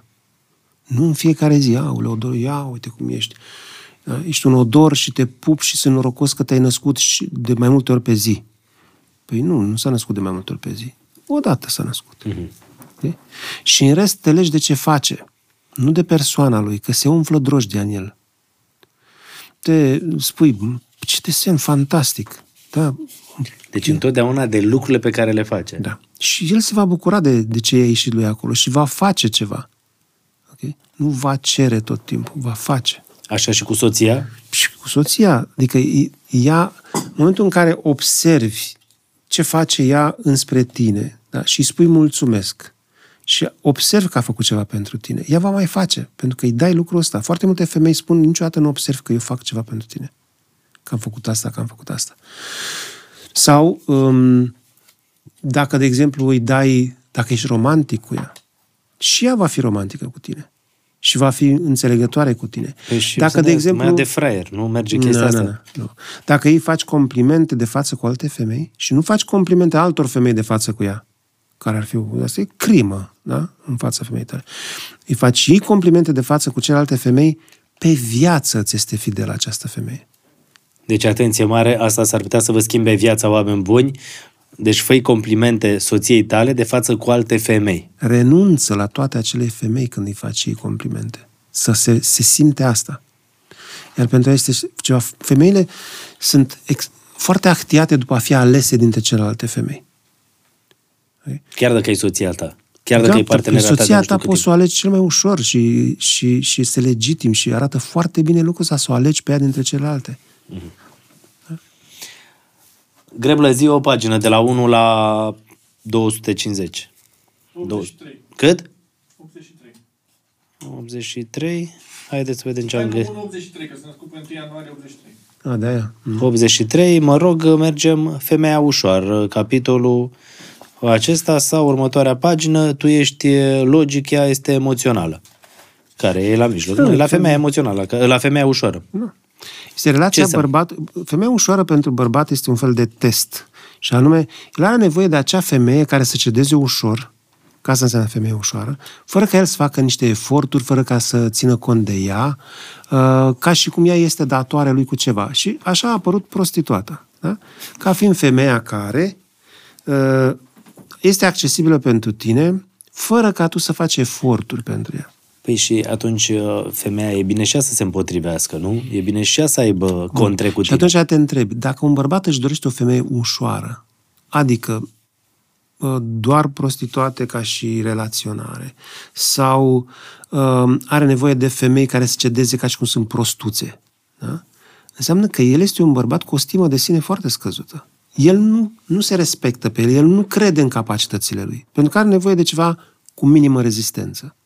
Okay? Și dacă tu ca bărbat zici, băi, eu apreciez, măi, eu apreciez prostituatele, lasă-le pe astea care sunt cu fumuri în cap, cer tot felul de lucruri, tu de fapt ești un bărbat care știe că nu e în stare și nu- nu are cunoștințe despre cum se cucerește împrejurimile unei femei. Pentru că noi aici nu vorbim de cucererea femeii, vorbim de cucererea z- întregului ei teritoriu. Și practic în capitolul ăsta bărbații află și cum să cucerească sau mai în alt Uh, capitol? Află cum se comportă o femeie ușoară, pentru că există și niște motive pentru care o femeie ar putea să fie ușoară. De exemplu, uh, femeia, așa zis, ninfomană, este de fapt o femeie cu probleme de atașament care caută uh, atașament de la bărbați uh, și primește doar fragmente în legătură cu sexul. Adică ea vede că vine la pachet cu sexul, tot ce este tandrețe. Da? Și atunci tot merge din bărbat în bărbat sperând că va fi primită și apreciată. Da? Și bărbații o disprețuiesc maxim, când de fapt ar trebui să o înțeleagă. Ea are nevoie de un bărbat sensibil. Uh, iarăși, femeia ușoară este aceea care crede că lucrurile se obțin la schimb. Dau asta și primesc aia. Okay? Uh, și ce atitudine poți să ai față de astfel de femeie? Da? Um, trebuie să fii foarte atent că nu poți să construiești lucruri durabile cu ea. Chiar dacă tu crezi că dându-i chestii materiale, am un pacient în perioada asta, co- uh, cheltuie undeva pe la 30.000 de euro pe lună doar pentru nevoile ei de imagine. și este exasperat. Și um, el își dă seama că această femeie ar face asta cu oricine dacă dă banul. Și tot ce știe să facă este să dea cel mai mulți bani. El să fie la care dă banul, dă banul cel mai Cel mai mult, da. E și un caz celebru și destul de mediatic în sensul ăsta. Poftim. Și deci, uh, tu trebuie să știi ce înseamnă, de ce este o femeie atât de superficială, de ce este atât de ușoară, de ce este atât de volatilă, dispare foarte repede. Okay? Pentru că are o anumită concepție despre bărbați. Vreau să spun ceva. Acum, a, ieri mi-a mărturisit uh, o, o doctoriță un, despre recomandările unei, unei amice din zona aceasta a superficialității, care spunea așa, fii atent aici, cum faci. Te duci și faci sex cu el stând deasupra, tu. Astfel încât el să nu aibă controlul și până la urmă să termine când vrei tu, nu când vrea el.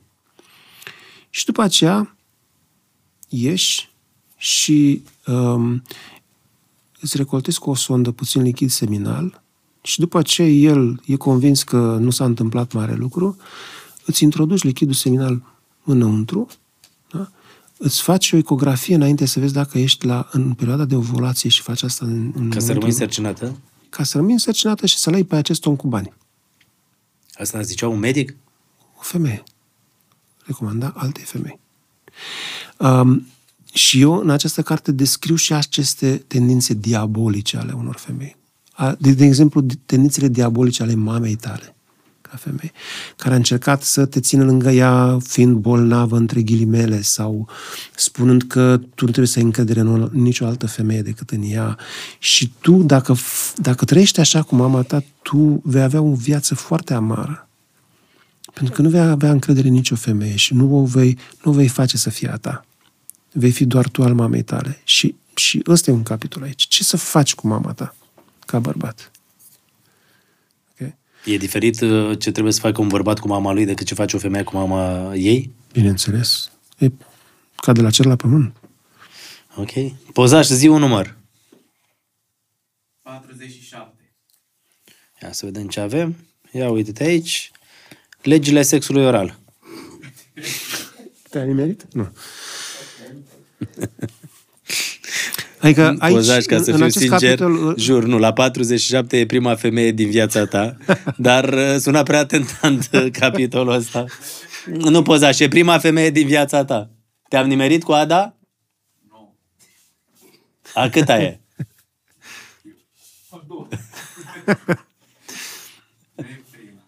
Dar în capitolul, fii în capitolul cu sex oral, da. eu încerc să explic bărbatului da de ce este el atât de actiat după sex oral? Și află? Adică ce se întâmplă cu noi, bărbații, de sunt obsedați de chestia asta, da? Și, pe scurt, explicația este faptul că noi suntem refuzați sistematic de femei când suntem în prima perioadă a dezvoltării noastre ca bărbați. Nu, nu, nu, du-te încolo, ești fraier, ești, vai de că ești virgin și așa mai departe. Și trăim cu acest complex de a fi acceptați de femeia aceea mult dorită. Și sexul oral înseamnă uite, această persoană primește în gură ceva și asta este simbolul acceptării, că nimeni nu bagă în gură orice. Adică nu poți să, adică nu înghiți orice, ok? Și nu accepti în gură orice. Și când femeia face asta, ai o mare fericire că ești în sfârșit acceptat necondiționat. Și asta este marele resort psihologic al bărbatului care se dă în vânt după sexual. Vrea în sfârșit să fie primit. Păi și dacă e o femeie care nu vrea să, e, să facă sex oral cu el? Nu este primit de ea. Este nefericit săracul. Și atunci va căuta în altă parte? Sau insistă. Pentru că e într-un fel de viață și de moarte pentru el să fie primit. Okay. Și e valabil și invers? Pentru femei? Da. Sunt și femei care au acest complex că nu pot fi primite de bărbați, femei care cred că nu arată bine sau care cred că trebuie să fie sclavele bărbatului și să fie primite, tolerate și care, într-adevăr, sunt foarte deschise pentru așa ceva. Mm-hmm. Uh, să ajungem totuși la capitolul pe care l-a tras uh, uh, pozașul și anume prima femeie din viața ta. Uh, am atins un pic, ai mai zis că ai mai ajuns la pagina asta la un moment dat și vorbeai despre prima femeie din viața ta. Da, bineînțeles, și ziceai tu că e mama, da? Ok. Da. Dar prima femeie din viața ta uh, exercită asupra ta un, un mecanism numit imprinting, adică ți se întipărește în cap. Primele săruturi cu ea, cum sunt primii sâni pe care îi ai în fața ochilor. Da, mai uiți, doctor, asta, jur. Hmm? Mai uiți. Cu cât înaintezi și cu cât ai mai multe relații și cu cât uh, Știi care e teama? merge, uiți pe prima dragoste. Nu- Nu uiți. N-ai uitat, mă, Greblu, mai ții minte prima iubită? Da. O mai ții minte tot? Știu și data. E un imprinting. Ți- Tu, mă, tu mai ții mă minte, Ciucă, prima iubită? Da? Dar nu mai știu dată și așa. Dar o mai ții așa, me- memorabilă, cu... Cum avea Da, sânii. Ce- Ce anume? Cum avea sânii, mai ții minte. N-avea. Mm, nu mai țin minte chiar detaliile astea, dar o știu pe ea. Dar ideea este că nu mai ții minte De asta zic, explicit, nu mai ții dar minte, se uiți. regăsește, nu e adevărat, este acolo, se regăsește în ce cauți la femeile următoare. Se regăsește în cum te comporți cu sânii următoarelor femei. Suntem cam uh, Sunt compleși. integrat complexi, acolo, doctor. știi? Pentru că te marchează. Da? De exemplu, mulți simt minte cât de neîndemânatici erau cu prima femeie. Cât de fraier a fost, de exemplu. Da? Da, cred că la era tot farmecul, era ceva fain atunci. Mhm. Cunoașterea asta și de o parte și de alta, nu? Cum? Nu prea era farmec, dar... Da, e o naivitate, e păreri de rău. Alteori ți se pare rău că n-ai făcut nu știu ce sau că nu ai fost cu alta decât cu aceea. Uh, Florin, zici tu o pagină. 69. Iată, iată. Ce vrea să semne, doctore, treaba asta? E anul nașterii întors, aminte, să știți. 96, 69. și de ce n-ai ales 96? Păi a ales și greu, să nu fiu la fel. de- Bravo. Orgasmul tău peste orgasmul ei. Asta e la no- 69, jur. A spus... Uh, Nu, nu, nu. nu. Așa a căzut fost pagina? prea E- nostradamică Da. această carte. Deci aici, aici este despre uh, cât de egoist este bărbatul în pat.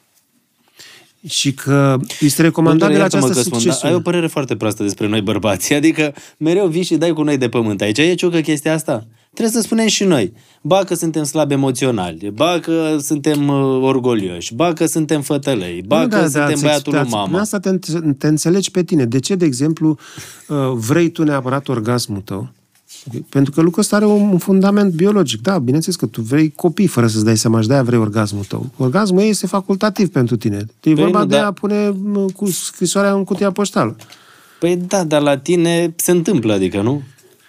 Exact, dar urmărește asta. Și nu te lași până când nu se întâmplă asta. În timp ce dacă femeia ar face la fel și ar spune, păi fii atent aici, până n-au orgasm nu pleci de aici. Păi ești deprimat de-a bine, îți vine să te încui în baie. Nu? În schimb, tu, bărbatul, nu, nu accepti să nu termini. Da? Ori lucrul ăsta, de fapt, este ceva ce un bărbat trebuie să învețe. Un bărbat trebuie să învețe să nu termine. Pe și aia care au 30 de secunde record?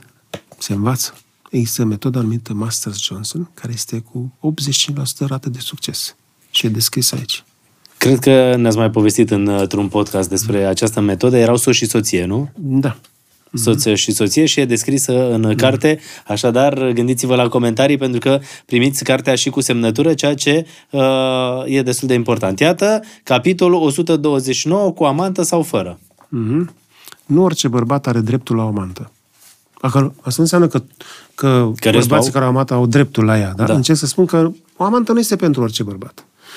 Pentru că tu trebuie să știi cum să ierarhizezi lucrurile. Dacă ai o soție, tu trebuie neapărat să știi ce înseamnă a avea familie când îți pui problema de a avea o amantă. Deci doar cine știe ce înseamnă familie poate să știe ce înseamnă amantă. Pentru că sunt bărbați care au o familie și nu, nu cuprind familia lor și își caută o amantă și ajung sclavi amantei. Sau ajung să fie, deci am, și acum am două cazuri la, în terapie, de bărbați care nu știu cum să penduleze între soție și amantă, că a turbat amanta. Okay? Păi și ce faceți în momentele astea? Și închipește dacă turbează și soția cum e. Okay? Și el e genul acela de băiat care când se duce la mama este influențat de mama și când se duce la soție e influențat de soție. Mai are și amantă, e mai influențat și de amantă, vai de capul lui. Păi și mai poate să ducă? Și nu numai că nu poate să ducă Cătălin, dar aici sunt lucruri foarte serioase. De exemplu, amanta rămâne însărcinată și face un copil. Soția, ce am avut cazuri destule, soția ajunge să afle de asta.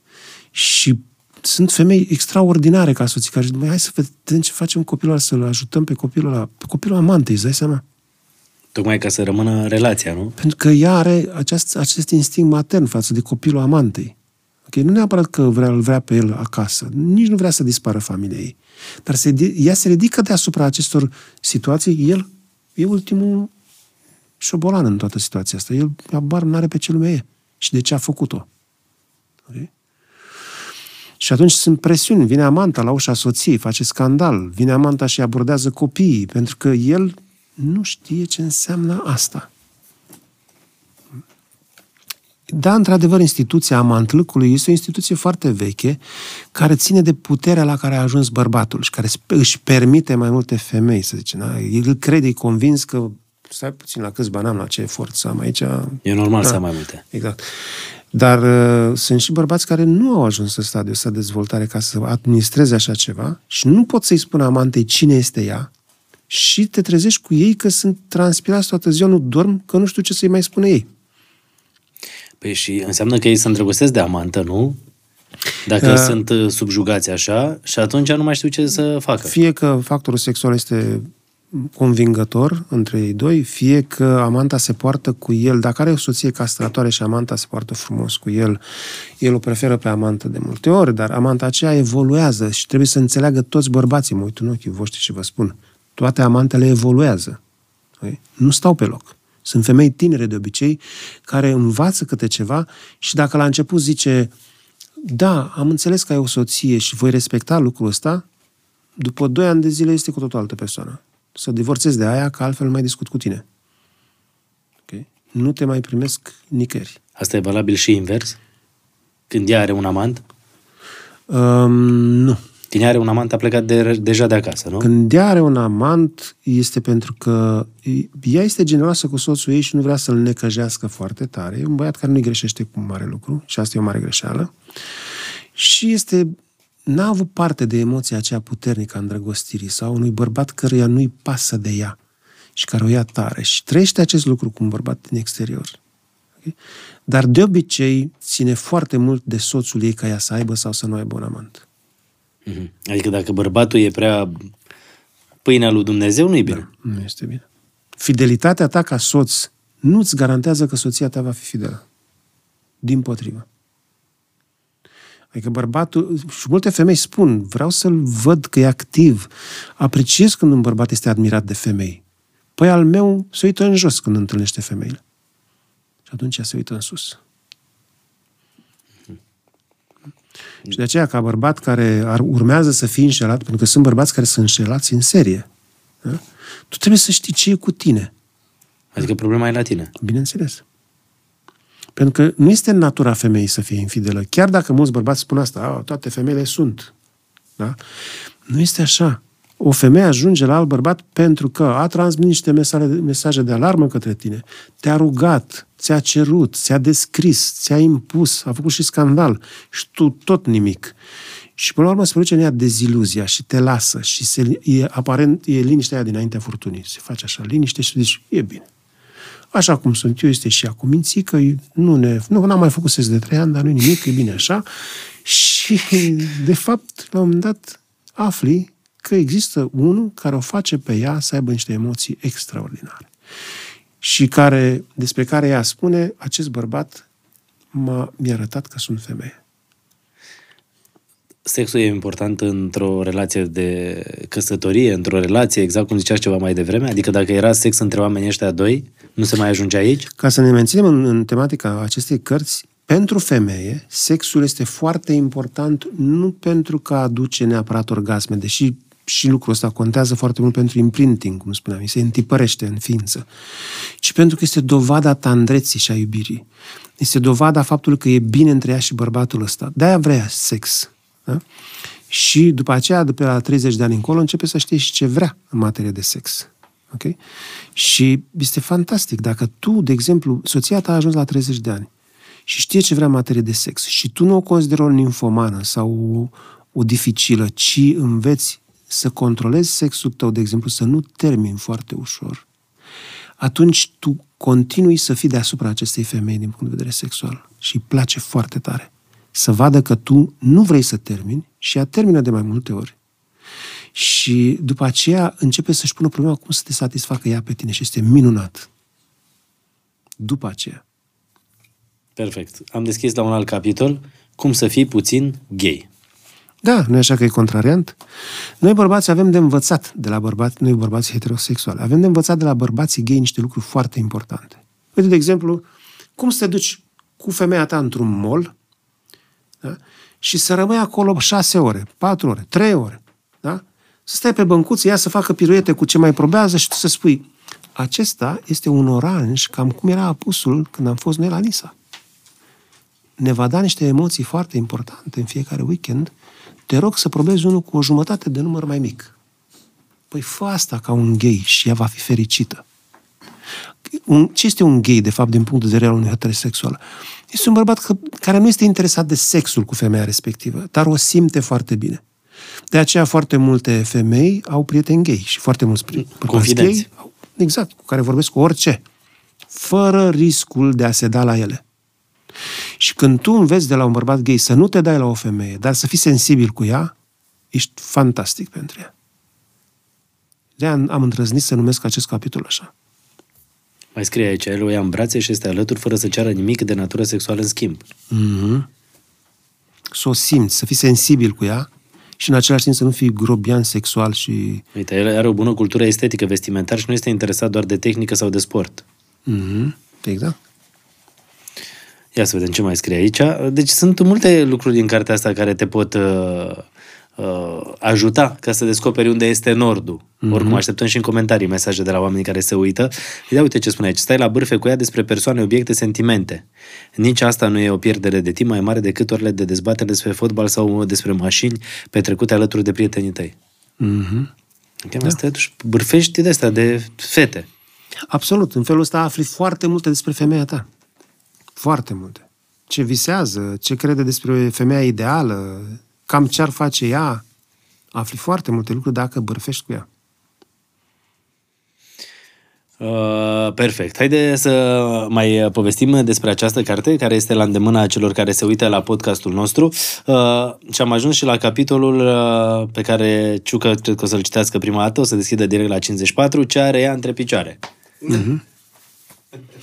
Um, iarăși pare un titlu foarte șocant, ok? Dar este pentru bărbați, cum spuneam, și bărbații probabil că o să, o să fie încântați să afle lucrul ăsta. Păi, Cătălin, um, mai mult de 90% dintre băieți care pretind că știu să facă sex nu știu pe unde face pipi o femeie. Mm-hmm. Putem să întrebăm pe prietenii noștri care deja se uită în tavan, deja văd Uite, pozașul, de exemplu. văd doi care caută locația în imaginația lor. Dar, dar nu vreau să dau nume. Da. Okay? Bă, frate, pe unde face femeia pipi? Și de ce e important să știi asta? Pentru că de foarte multe ori împingi în uretră în loc să împingi în vagin. Și faci ruptură de uretră. Și ea geme de durere și tu crezi că geme de plăcere. Și îi dai înainte. Și ruptura de uretră este irreversibilă. Se suturează la urologie, dar nu mai arată cum a fost. Deci consecințele sunt foarte serioase. Femeia o să aibă incont- pierde, o să pierdă urină în viața ei. Tocmai de asta cred că anumite lecții uh, de educație sexuală sunt atât de necesară mm. în școli după o anumită vârstă. Mm-hmm. Mm-hmm. Și tot de aceea un bărbat nu trebuie să pretindă că știe.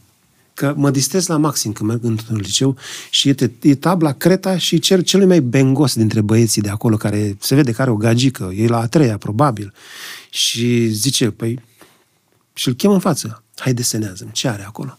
Și fetele sunt pe jos, râd și el încearcă să facă, bineînțeles, să face o gaură, ok? După aia să se mai gândește, mai face o gaură, ok? Și după aceea începe să dea cu banul. Pe unde face ea pipi? Prin gaura aia sau prin gaura aia? Și nu e niciuna dintre astea. Unde e găurica prin care face pipi o femeie? Habar n-au că este imediat sub clitoris. Pe ei interesează această părticică pentru altceva, dar ei nu știu că acolo este. Da? Foarte mulți cred că fac ca găinile prin fund pipi femei. Alții că fac prin vagin, dar puțin știu că există un ceva specializat cu așa ceva. Iar asta care se învață la lecțiile de anatomie. Da, dar măcar nu pretinde că știi. Da? Întreabă. Că asta este problema numărul unu a bărbatului, care, și cu cât este mai afemeiat un bărbat, cu atât știe mai puține despre femei. Adică el, îl vezi că vorbește despre femei ca despre un ceva, cum ziceam, ce mai rupem și noi în seara asta. Dar el își dă cu presupusul. Și așa, faptul că tot umblă așa înseamnă că el, de fapt, nu știe esențialul despre femeie. Că s-ar opri la una. Uh, sunt urât ce șanseam. E capitolul mm-hmm. din uh, cartea Harta Femeii. Aici e vorba despre faptul că mulți bărbați cred că, băi, sunt prea scund, sunt slab, trebuie să fac sală. Nu, e clar. Dar trebuie știut că așa cum o femeie are apariția ca și punct de atracție pentru bărbați, un bărbat are acțiunea ca și punct de atracție, nu apariția lui. În momentul în care o femeie cad pe spate când apare, trebuie să știi că o să țină câteva ore toată stima lor pentru tine și la revedere. Și o să te bărfească ca fiind ăla care are doar mușchi pe el și e prost de buie. În schimb, dacă știi să uimești o femeie, dacă știi să fii creator de emoții, dacă știi să o înveți pe femeie ceva, să o faci să râdă, dacă știi cum să alegi culori și mirosuri pe corpul tău, poți să fii urât ca dracu. Dar vei fi fermecător și s-au văzut foarte multe cazuri de femei extrem de frumoase, care au lângă ele un bărbat despre care nu poți să spui că e urât dacă l-ai dezbrăcat și așa, l-ai uda puțin cu, cu furtunul, ar fi urât ca un pui de curcă. Dar știe să-și pună o șapcă pe el, știe să aibă un parfum, știe să meargă într-un fel anume și mai, mai ales știe să-i creeze emoții. Și mesajul optimist pentru bărbații care cred că sunt urâți este că e bine că ești urât. Că dacă ești urât înseamnă că urmează să progresezi. Dacă ești frumos, ăla ești. Ce să Ei, mai dacă ești câștigi? frumos, stai toată ziua în oglindă, să te mai aranjezi, să fii și mai frumos. Exact. Adică, practic, ca și bărbat frumos, nu poți decât să dezamăgești pe măsură ce te cunoaște femeia.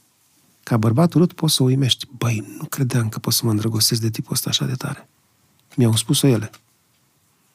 Păi și apoi nu e și rușinea asta, mă, dar o să-mi zică prietenele care nu-l cunosc, cum stai fată cu ăla? Păi nu, că și prietenilor ei poți să le creezi emoții. Și mamei ei poți să-i duci niște flori și să o faci să se roșească. Adică totul depinde de tine și cum simți, să te implici da. puțin acolo. Da. Ce nu poți să-i ceri unei femei, doctore, ca să aflăm și la podcastul ăsta, ce nu poți să-i ceri și unui bărbat? Sunt lucruri. Tu poți să începi să citești de acolo, să vezi că este o listă foarte clară, foarte concretă, ce nu poți să-i ceri. Ia uite. A, uite, aici listă ca la cumpărături. Nu trebuie să uiți că sunt unele lucruri care ar distruge-o. De exemplu, să-i urăști copilul, dacă are copil din altă relație, nu? Și pe al ei, al vostru, da. Să obli să trăiască în casă cu amanta. Uh, Să o defăimezi perfa- permanent, făcând o proastă sau incapabilă sau mamă denaturată. Mm-hmm. Sunt cazuri de genul ăsta, nu? Da. Sunt lucruri care ar, de, ar dezamăgi-o definitiv. De exemplu, să o minți în față, să o lovești, să fugi cât ar trebui să o protejezi. Mm-hmm. Asta par foarte logice. Sunt foarte mulți bărbați care fac așa. De exemplu, acum, săptămâna trecută îmi povestea o doamnă extrem de frumoasă și de rafinată, cum soțul ei, la petrecere, stă și se uită cum prietenii lui îi spun ei, da, ce bună ești, că ce ți-aș face, da, tu știi să faci sex oral de față cu soțul. Păi eu, dacă aș fi fost în locul lui, îi turneam ciorba în cap amicului ăla. Doctor, Cum să, cum să stai pasiv? Și să, după aia să o învinovățești tot pe ea, a, nu, că te-ai îmbrăcat tu într-un fel și de-aia s-au legat ăștia de tine. Dacă nu ridicai tu coada, nu venea. Cred că ce cazuri sunt acolo la cabinet Mm-hmm. Vin din, de unde nu te aștepți, nu? Păi vin și... uh, Dar cine sunt mai nefericiți? În ce, ce categorie? Bărbații sau femeile? Dacă vorbim de înșelat, bărbații sunt mult mai afectați. Dacă vorbim despre un, o persoană care este îndrăgostită și nu primește la rândul lui dragoste, tot bărbații sunt mai afectați. Dar ei, fiind mai, mai reduși ca și reactivitate emoțională, noi adică, uh, noi pare, părem că nu suntem afectați, pentru că nu știm să exprimăm în felul cum suntem afectați. Dar când noi suntem îndrăgostiți ca bărbați sau când suntem înșelați, suferim extrem de mult. Pentru că o femeie atunci când te înșală, ea te înșală emoțional și... Uh, nu numai asta, dar noi nu știm ce să facem cu emoțiile pe care le avem.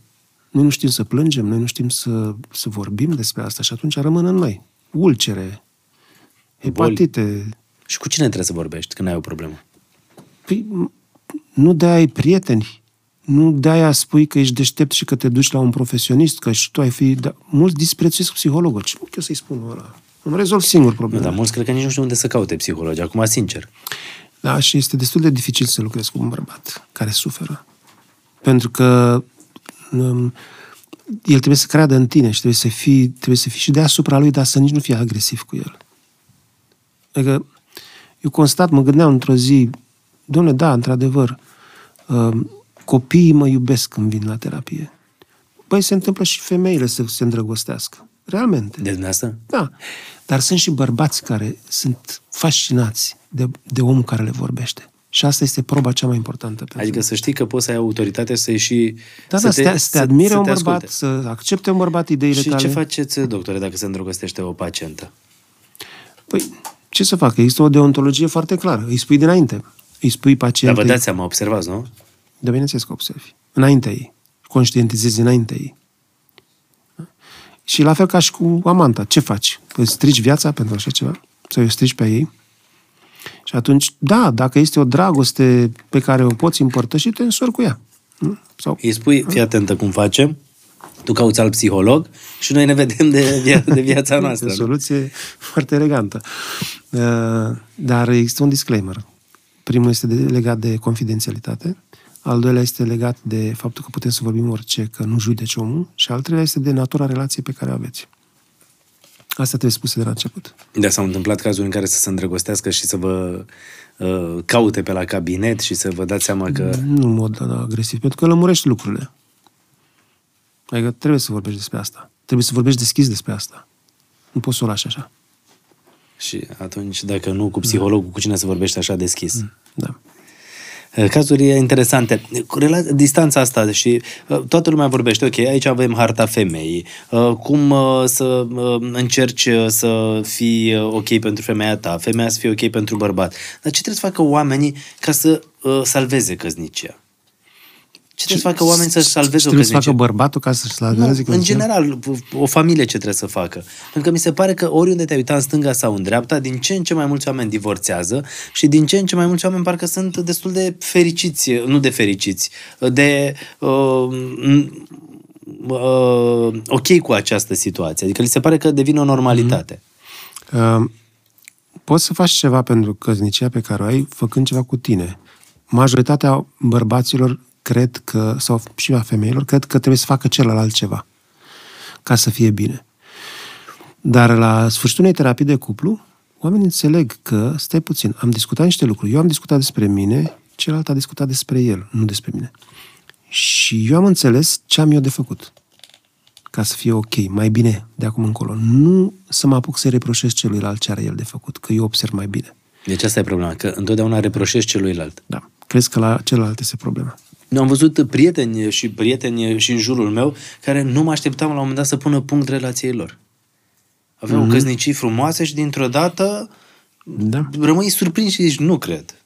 Mhm. Mm-hmm. Adică asta e reacția. Pentru că acea frumusețe era rodul unui efort. Și Nu părea. Păi nu părea, dar omul știa.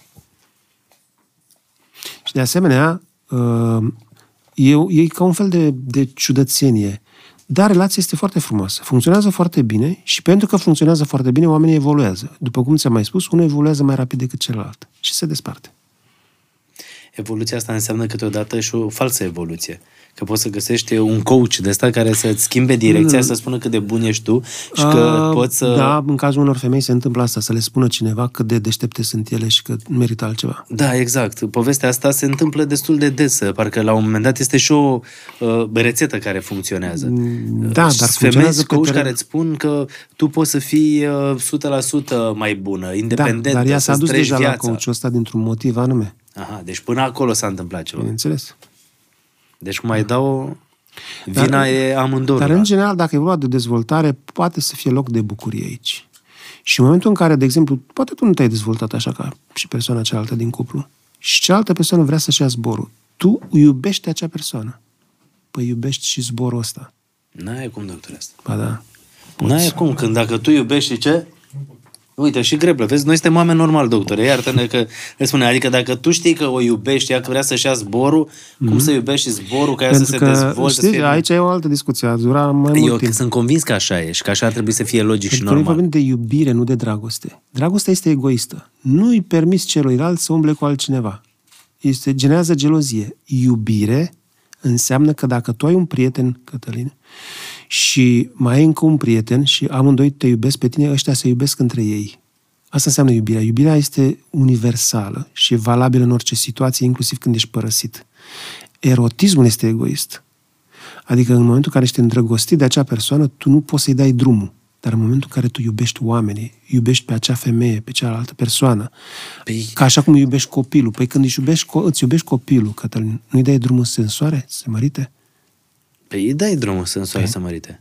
Asta e iubirea. Pentru că e ceva firesc. Este iubirea. Și că, păi da, e iubirea, dar e ceva firesc, că tu știi că ăla este mersul firesc al copilului Da, tău și și, al pentru- familiei. Și știi că așa e normal să Și fie. pentru femeia ta este firesc să-și găsească un om mai bun decât tine dacă e nefericită cu tine și trebuie din iubire să accepti lucrul ăsta, dacă e iubire. Zi-mă, Gribul, că pare că tu poți să accepti asta? Unde mă, ciucă? Dă-i mă la valieră. Tu po- poți să accepti asta? Acum, sincer. Că să... Și mai presupune că te simți și ok cu tine. Dar nu poți să accepti asta. Ai putea, Greblă, să accepti asta? Știi care e faza? Noi suntem uh, uh, puțin tradiționaliști așa și din Organ și din astea. Sunt cu Andreea, cu soția mea din clasă, ne- știm din clasa noastră, din clasa 11 Uite, și la N-aș ei o putea- relație, cred că au trei vieți până acum împreună. Mhm. și n-aș putea să-i dau drumul, cum spuneți dumneavoastră așa. Adică sună frumos, într-adevăr, dacă și ce s-ar poți să-i întâmpla. faci? O legi de canapea? Nici n-am cum să o leg. Nu, dar suferi, adică nu pot să mă bucur că ea Dar pleacă nu pot și să că... mă bucur, într-adevăr, asta, asta e faza. Adică dacă s-ar întâmpla, Da, da, asta bun, este ok. pentru că, cunoscându-vă de, de devreme, nu concepeți viața unul fără celălalt. Corect. Și pe de altă parte, nici nu petrecem foarte mult timp împreună, pentru că amândoi lucrăm în televiziune. Ea nu știu dacă, mai, eu nu știu dacă a dormit acasă 10 ore în 4 zile. Adică pare o relație nouă de fiecare dată. Ne redescoperim tot timpul. Adică eu plec două săptămâni, trei săptămâni, mă întorc, adică suntem așa tot timpul, știi? Hm? Și ea din iubire îți dă voie să te duci la muncă așa. Și uh, ea m-a cunoscut uh, cu serviciul ăsta din... Și tu lipsești mai mult. Uh, acum, proporțional lipsim amândoi. Pentru că Dar dacă tu între- ești de acord că ea să meargă la televiziune și să petreacă și nopți pe acolo, înseamnă că o iubești.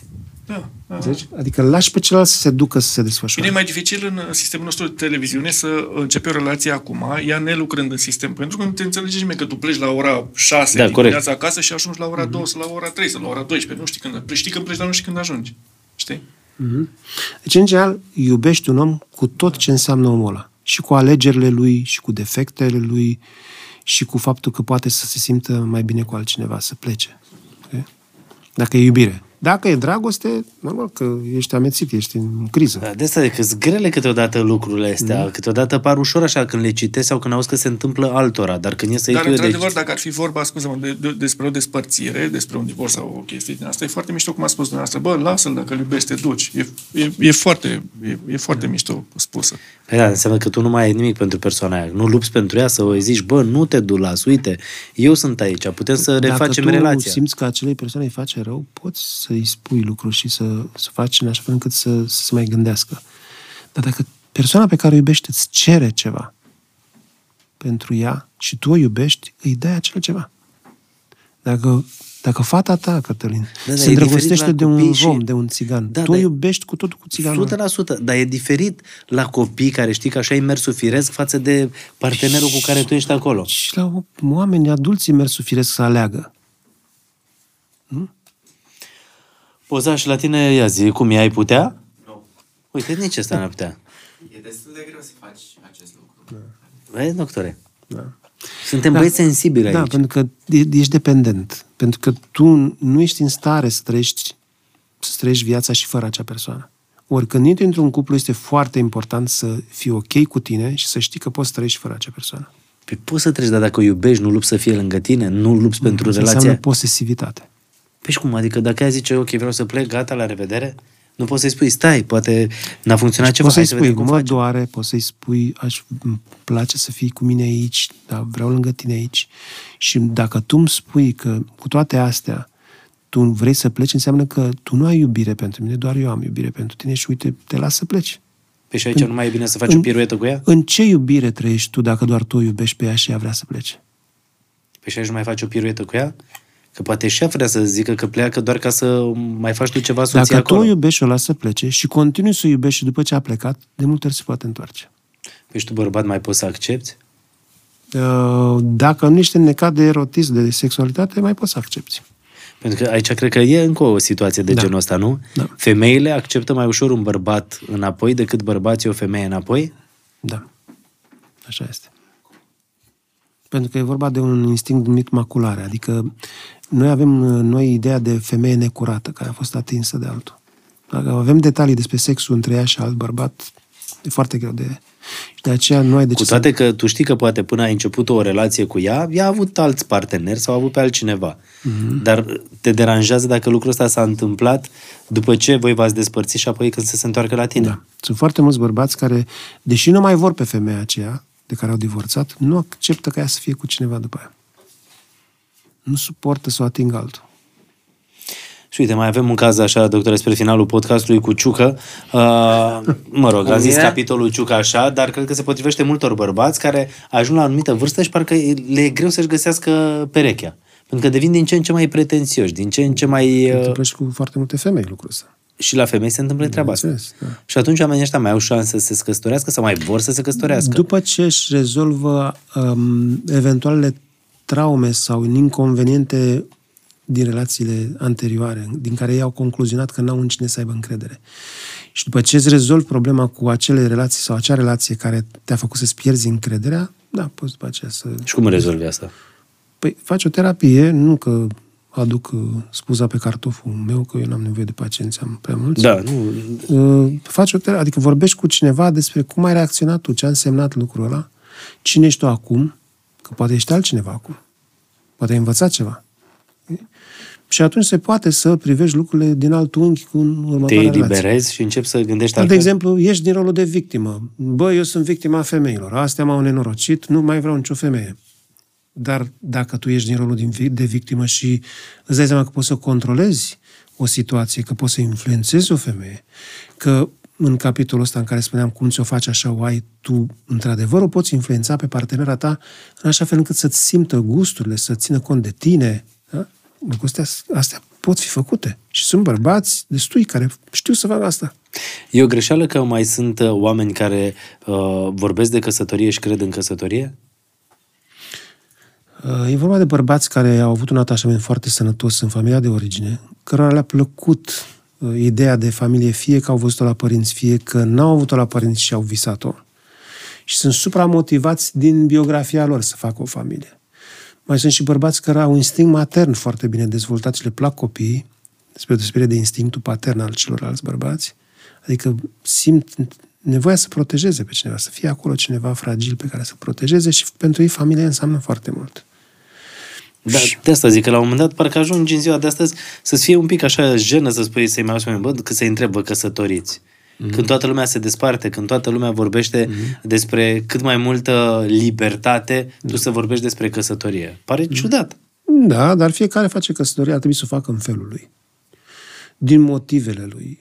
Cu persoana aceea din care rezultă ceva special. Nu e ceva, o rețetă pe care să o imiți. Ești ca la cozonaci. Câte, câte rețete de cozonaci sunt, câte feluri de cozonaci sunt. Aparent e una singură, de fapt e, sunt foarte diverse. Oameni buni, concluziile le puteți trage și dumneavoastră. Noi așteptăm uh, comentariile în continuare să ne spuneți unde este nordul femeii, nu? Mm-hmm. Pentru că sudul știe toată lumea unde e. Uh, ne lăsați comentarii. Cel mai creativ uh, va primi una din cele două cărți semnate de doctorul Cristian Andrei, Harta Femei, uh, și găsiți și un link pentru cei care nu aveți răbdare să așteptați dacă răspunsul dacă ați primit sau nu cartea uh, și aveți un link unde puteți uh, să găsiți uh, de asemenea uh, detalii cum puteți să intrați în uh, posesia ei. Doctore, vă mulțumesc mult de tot că ați venit, ca de fiecare dată o reală plăcere și sper să ne vedem și la următoarele podcasturi. Plăcerea a fost și de partea mea, domnule. Vă mulțumesc. Vă rog frumos să semnați cărțile, să da. se vadă că sunt semnate de celebrul doctor uh, Cristian uh, Andrei, iar uh, noi le spunem oamenilor că pot să urmărească podcastul nostru foarte frumos pe canalul de YouTube, unde pot să ne scrie comentarii, unde pot să ne lase părerile lor, să ne dea sugestii pentru următorii invitații, să ne critique, să ne spune ce le, să le spună ce le place la noi, ce nu le place, să dea share pe TikTok, pe Instagram și, bineînțeles, doctore, nu plecați uh, fără voucherul de la Sanador. Sunt prietenii noștri, partenerii podcastului, Sănătatea ca stil de viață, spun și ne-au spus, domne, oferiți-le uh, invitațiilor dumneavoastră câte un voucher uh, pentru aș face un set de analize, pentru că prevenția e mai importantă decât absolut orice. Da. E adevărat? da, se poate face și la cap, nu? Da. Ok. Asta mă gândeam acum. Care e prevenția într-o relație? Cum ar suna? Mhm. Care Da. e prevenția într-o relație? Să cunoști toate împrejurimile persoanei. Păi, Nu persoana. Împrejurimile. Mhm. Păi n-ajungi niciodată să le cunoști. Harta, în jurul și în interiorul ei. Mulțumim mult de tot, uh, oameni buni, uh, și noi uh, vă spunem că vă așteptăm la următoarele podcasturi care sperăm să fie pe gustul uh, dumne- dumneavoastră. Uh, Să purtați alpaca aia la gât, uh, doctore. Mm, Da. Eu am uh, Bine, sacou vremea- cămașa de la Florentino de Liur și gata, suntem uh, pregătiți uh, pentru un alt podcast, uh, așa că rămâneți cu noi. Vă mulțumim mult de tot.